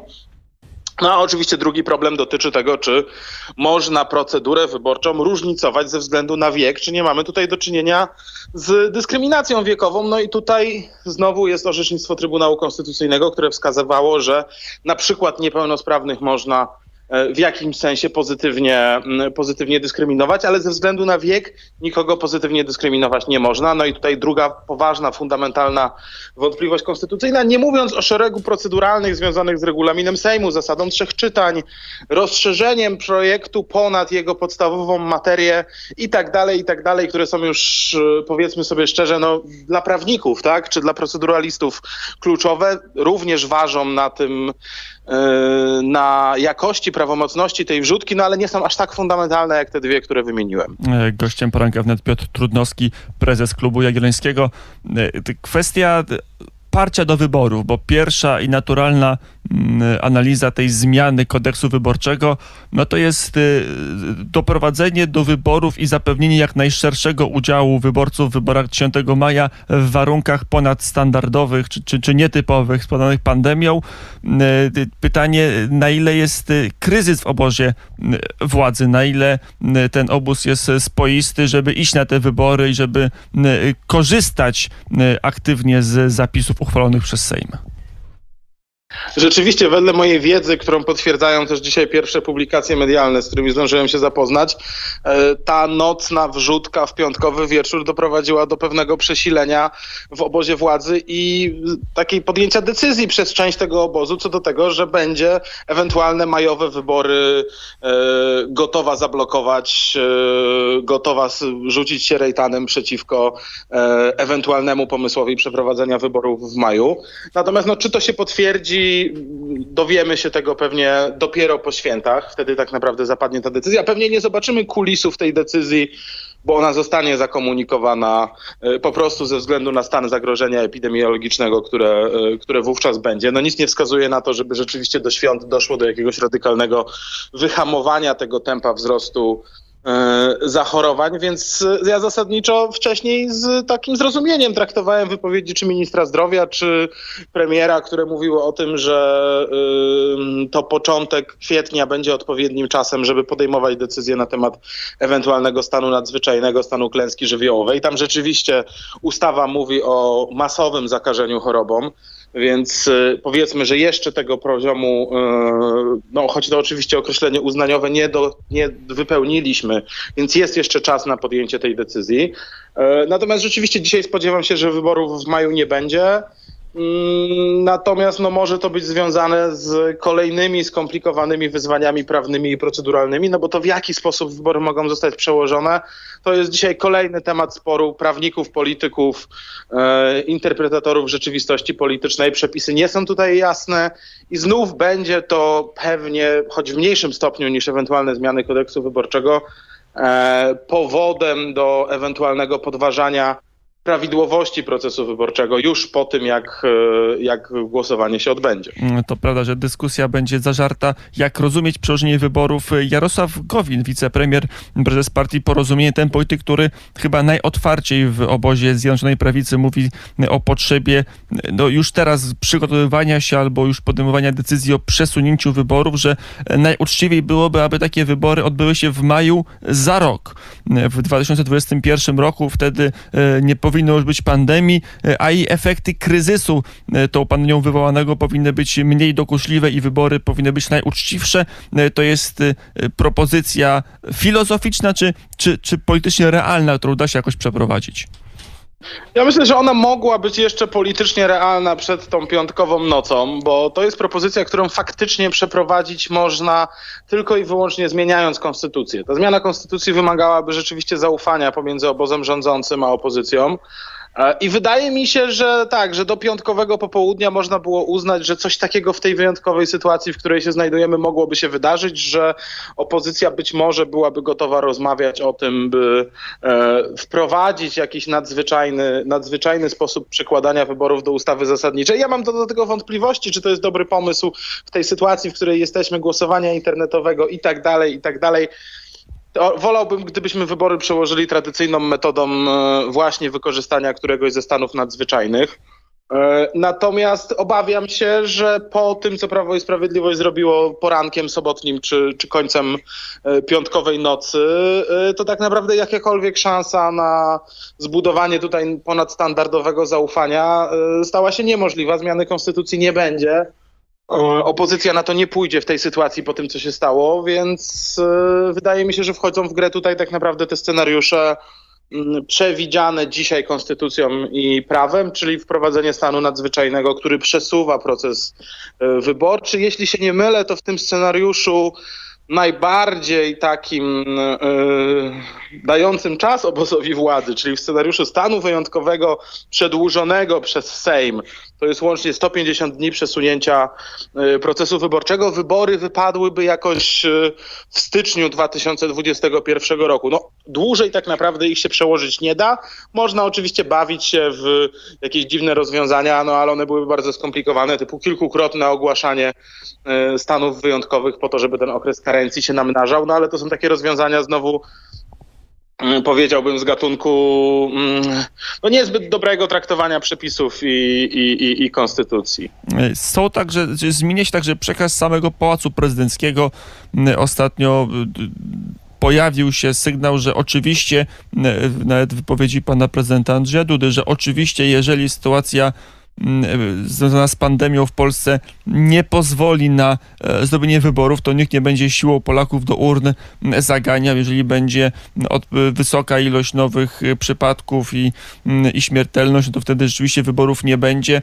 Czy Pałac Prezydencki już się też e, szykuje na to, że, że przyjdzie mu walczyć o reelekcję w znacznie bardziej niekorzystnej sytuacji politycznej? No, na to wszystko wskazuje. Tak ta wypowiedź pana prezydenta miała miejsce już po przegłosowaniu tego kodeksu wyborczego. Myślę, że co najmniej styl tego głosowania e, dla Pałacu Prezydenckiego nie był e, no, dobrą informacją, tak? Bo gdyby przeprowadzono propozycję tego typu zmian w takim samym trybie, w jakim całą tarczę antykryzysową e, konsultowano z opozycją, gdyby od kilku dni toczyła się ta dyskusja, abstrahując od tego, że ja bym nie unieważniał wówczas zarzutów, które stawiałem wcześniej prawnych wobec tego procesu, no to gdyby rzeczywiście realna większość polityczna zaakceptowała to rozwiązanie, to teoretycznie mogłoby to być dla y, pana prezydenta y, korzystne rozwiązanie. Natomiast w sytuacji, w której coś takiego dzieje się w środku nocy i tworzy wrażenie kolejnej takiej nocnej wrzutki e, bardzo złego klimatu, no to jest to dla prezydenta duże wyzwanie. Jest to w ogóle takie zanegowanie tego, tego wszystkiego, co dobrego w obozie władzy się działo w ostatnich tygodniach. To, że pan prezydent zdecydowanie polepszył swoje wyniki, to, że zaufanie do działań rządu jest na niestandardowym w ogóle w Polsce poziomie powyżej 70%, jeśli chodzi o te decyzje związane z pandemią, to że wyniki Prawa i Sprawiedliwości są fantastyczne, no to jest wynik bardzo dobrej pracy i dobrej komunikacji zupełnie innej niż wcześniej e, obozu rządzącego, uczestnictwa w tym również pana prezydenta, tak? No i w tym momencie, kiedy ten, ta nowa polityczna normalność, czyli odpowiadamy na pytania dziennikarzy, czyli rozmawiamy z opozycją, czyli staramy się zbudować jakąś e, jakieś minimum zaufania między stronami politycznymi w sytuacji takiego realnego zagrożenia bezpieczeństwa zdrowotnego obywateli i w ogóle takiej trwałości, trwałości y, państwa, gospodarki, y, społeczeństwa, y, no to okazało się, że ta nocna wrzutka była takim no, radykalnym zerwaniem z tym, co przez kilka ostatnich tygodni widzieliśmy, co dla prezydenta siłą rzeczy będzie dużym problemem. Czy większym, czy mniejszym niż e, wybory za kilka miesięcy, trudno powiedzieć. E, nie miałam wątpliwości co do tego, że e, prezydent Andrzej Duda w każdych warunkach będzie w stanie podjąć poważną walkę ze swoimi potencjalnymi kontrkandydatami, nawet jeżeli nastroje społeczne w Polsce bardzo się bardzo się pogorszą i chyba z jego perspektywy fakt, żeby jego ewentualna kolejna kadencja nie budziła wątpliwości prawnych i nie budziła takiego przekonania wśród istotnej części społeczeństwa, nawet jak to będzie 20-30%, e, że jego wybór był e, nieprawidłowy. Wydaje mi się, że nie jest warte rozważania tego scenariusza i lepiej byłoby Andrzejowi Dudzie być może nawet w tych trudnych warunkach za kilka miesięcy podejmować, podejmować wyborczą rywalizację. Mm, to jeszcze, żeby ten wątek skonkludować i zamknąć, powiedziałeś przy telefonie Piotr Trudnowski, prezes Klubu Jagiellońskiego, powiedziałeś, że to jest ktoś niweczy czyjąś pracę i, i chciałbym się dowiedzieć, y, kto jest kim, znaczy y, kto twoim zdaniem prowadzi dobrą pracę, a kto ją y, niweczy w obozie rządzącym. No cóż, ja mam takie pomocne poczucie, że dzisiaj pęknięcie, y, pęknięcie w obozie władzy przebiega pomiędzy parlamentem a czy kierownictwem, kierownictwem politycznym Prawa i Sprawiedliwości rezydującym w parlamencie, a obozem rządzącym pracującym w resortach i w ministerstwach. To znaczy Jeżeli zobaczymy, co się działo w Prawie i Sprawiedliwości w ostatnich tygodniach, to z jednej strony zobaczymy właśnie ministra Szumowskiego, e, ministra Dworczyka, e, minister Emilewicz, premiera Morawieckiego, ministrów, ministrów resortów siłowych, którzy pracują nad tym, żeby zapewnić bezpieczeństwo Polakom i tutaj widać taką pełną mobilizację, bardzo duże, bardzo duże zaangażowanie, a w tym czasie w parlamencie rozpatrujemy takie tematy jak e, to, czy marszałek Grodzki był we Włoszech i czy z tego powodu nie należałoby go odwołać. E, Zajmujemy się tym, czy Borys Budka, to, to słynny tweet Ryszarda Terleckiego, jest wtyczką Prawa i Sprawiedliwości na opozycji. Zajmujemy się I tu nastąpiło zawieszenie.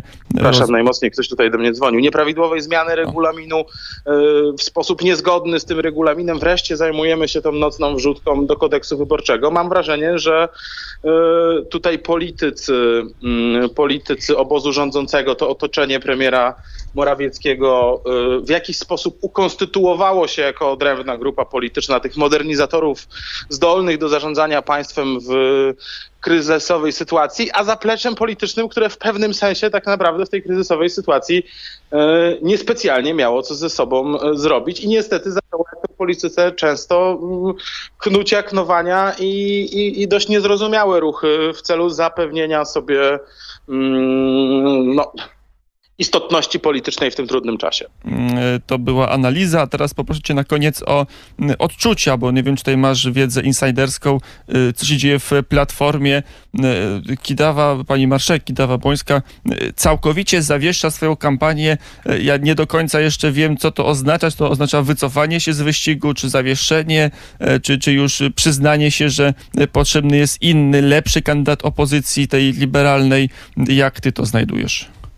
Nie mam oczywiście żadnej wiedzy na temat tego, jak wyglądają te procesy w platformie, natomiast y, dla mnie kluczowe są dwie rzeczy. Po pierwsze, moim zdaniem jednak dominuje interpretacja mówiąca o tym, że ewentualne przesunięte wybory to będzie zatrzymanie procesu wyborczego, a nie ogłoszenie go od nowa, więc, więc co do zasady Platforma nie może dzisiaj wycofać swojego e, kandydata. Małgorzata Kidawa-Błońska z tego wy- wyścigu się wycofać nie może, bo Platforma może skończyć w ogóle bez kandydata w wyborach prezydenckich, bez względu na to, czy odbędą się one za miesiąc, trzy miesiące, sześć miesięcy czy za rok. Jak Unia E, Wolności w roku 2000. Jak Unia Wolności w roku 2000, dokładnie. Ale druga moja, mo- druga moim zdaniem istotna kwestia dotycząca tej interpretacji jest to, jest nią to, że moim zdaniem właśnie w sobotę w praktyce zapadła decyzja, że wybory w maju się nie odbędą. I tak naprawdę Platforma stwierdziła, że jeżeli one się i tak nie odbędą, to nie ma sensu w tej chwili, w tej kryzysowej sytuacji, w której no, pewna niepowaga Małgorzaty Kidawy-Błońskiej jest szczególnie groźna i niebezpieczna, dalej wystawiać ją na kampanijną walkę, bo tu właściwie każde jej wystąpienie było, mm, było ciosem, tak? W sytuacji, kiedy e, będą pojawiały się sondaże, w których na przykład, e, tak jak dzisiaj bodaj w do rzeczy, widać, że jesteśmy blisko mijanki między Kosiniakiem Kamyszem a Kidawą Błońską, no to w sytuacji, kiedy doszłoby do tej mijanki na przykład za dwa tygodnie, no to Platforma może powiedzieć, no trudno, żeby nasza kandydatka nie traciła, skoro faktycznie zawiesiła kampanię. No można jakoś się przed tym scenariuszem bronić. W sytuacji, gdyby prowadziła tę kampanię, no cóż, wszyscy widzieliśmy, co się działo. Spodziewałbym się, że, spodziewałbym się, że ta mijanka wydarzy się jeszcze wydarzyłaby się jeszcze wcześniej niż w sytuacji, kiedy Kidawa Błońska by e, kampanii, em, kampanii nie zawiesiła. E, Powiedział Piotr Trudnowski, prezes Klubu Jagiellońskiego. Dziękuję bardzo za rozmowę i do usłyszenia. Dziękuję serdecznie, pozdrawiam, wszystkiego dobrego, dużo zdrowia. Mm, Mamy godzinę 9.58. To ostatni akcent w dzisiejszym poranku e, wnet. E, Za chwilę do e, studia prawdopodobnie wkroczy Krzysztof Skowroński, ale zanim to nastąpi, no, oddaję głos Janowi Grobnickiemu. E, Dziękuję Łukaszu. Tym samym kończymy dzisiejszy poranek wnet. Byliśmy w studio Podkowa Leśna. Za chwilę będziemy łączyć się ze studiem Ochota. Byliśmy też już dzisiaj w Dublinie, a właśnie za chwilę studio Ochota i Wiadomości, a później studio Prawy Brzeg Wisły. W Warszawie przepiękny dzień, świeci słońce. To posłuchajmy też Pink Floyd Pigs on the Wing Part 2.